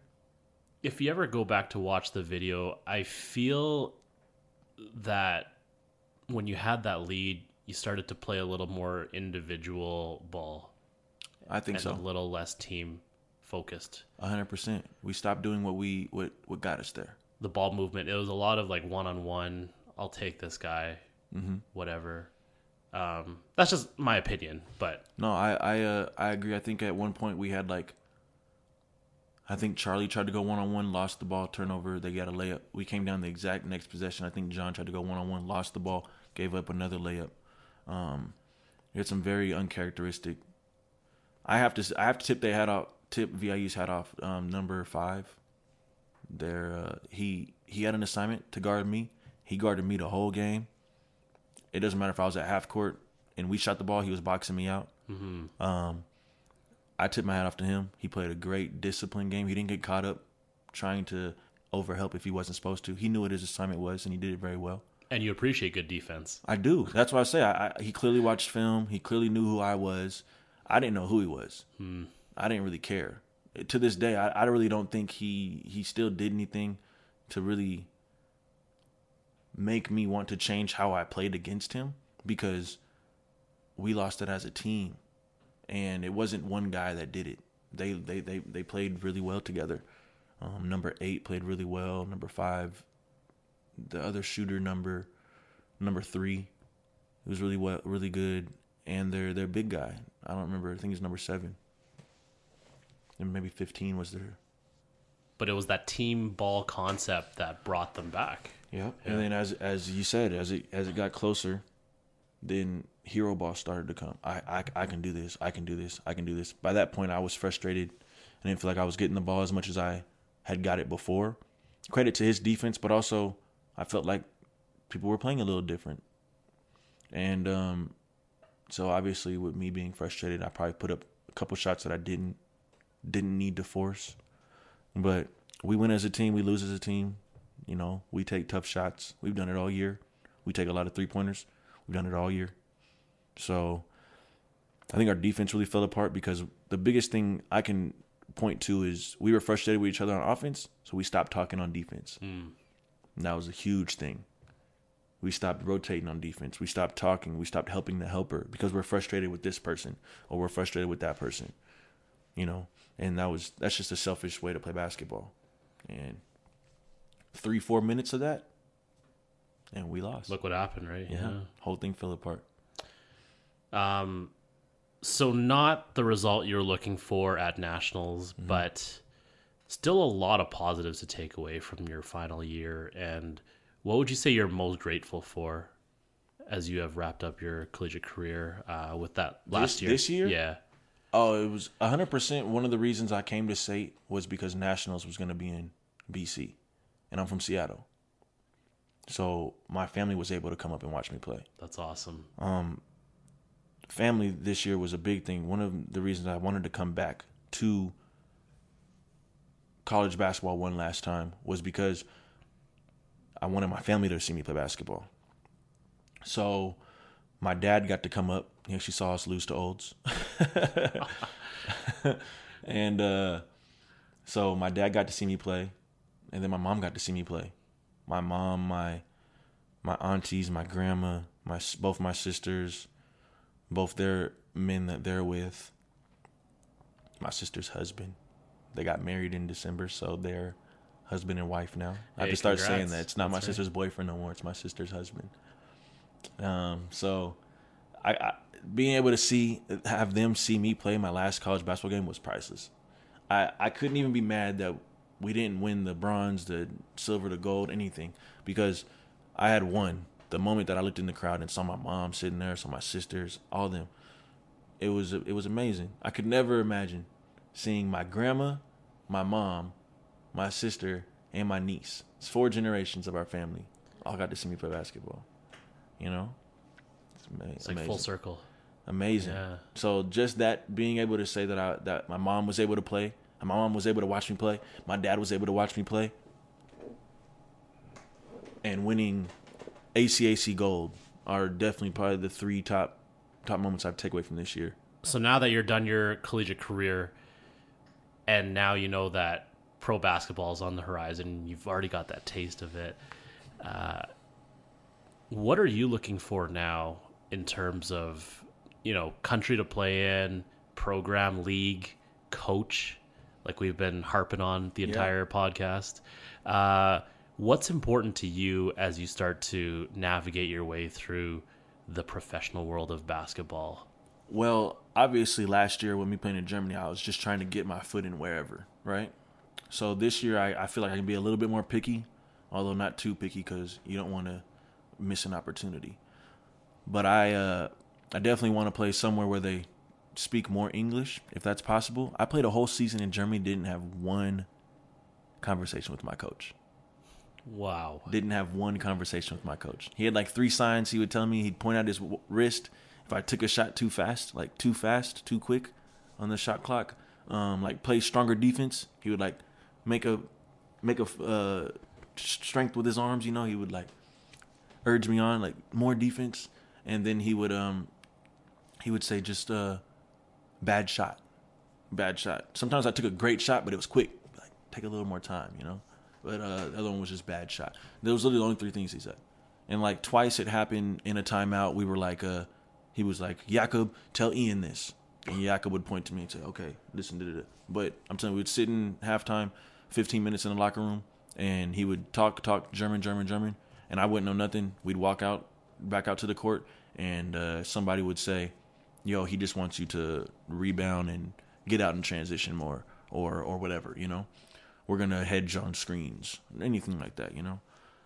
And that was it. That was the whole season. So this year or next year, I would really like to have a coach that, if not, doesn't know English, wouldn't just be so removed from trying to talk to me.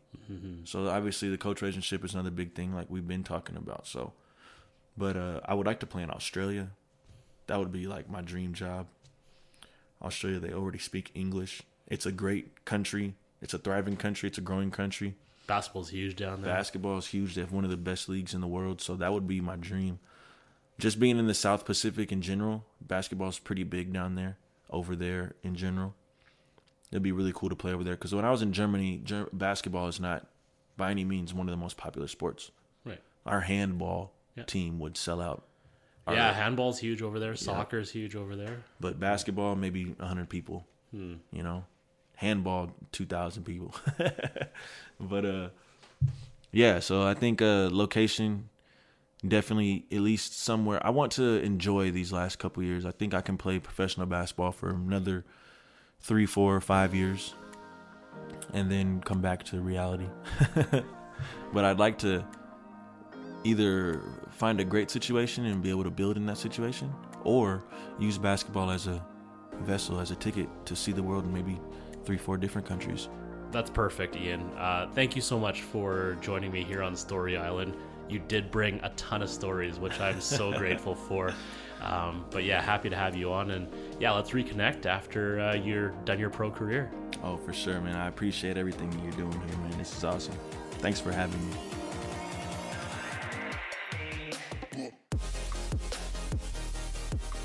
Thank you for listening to this episode of Reading the Play.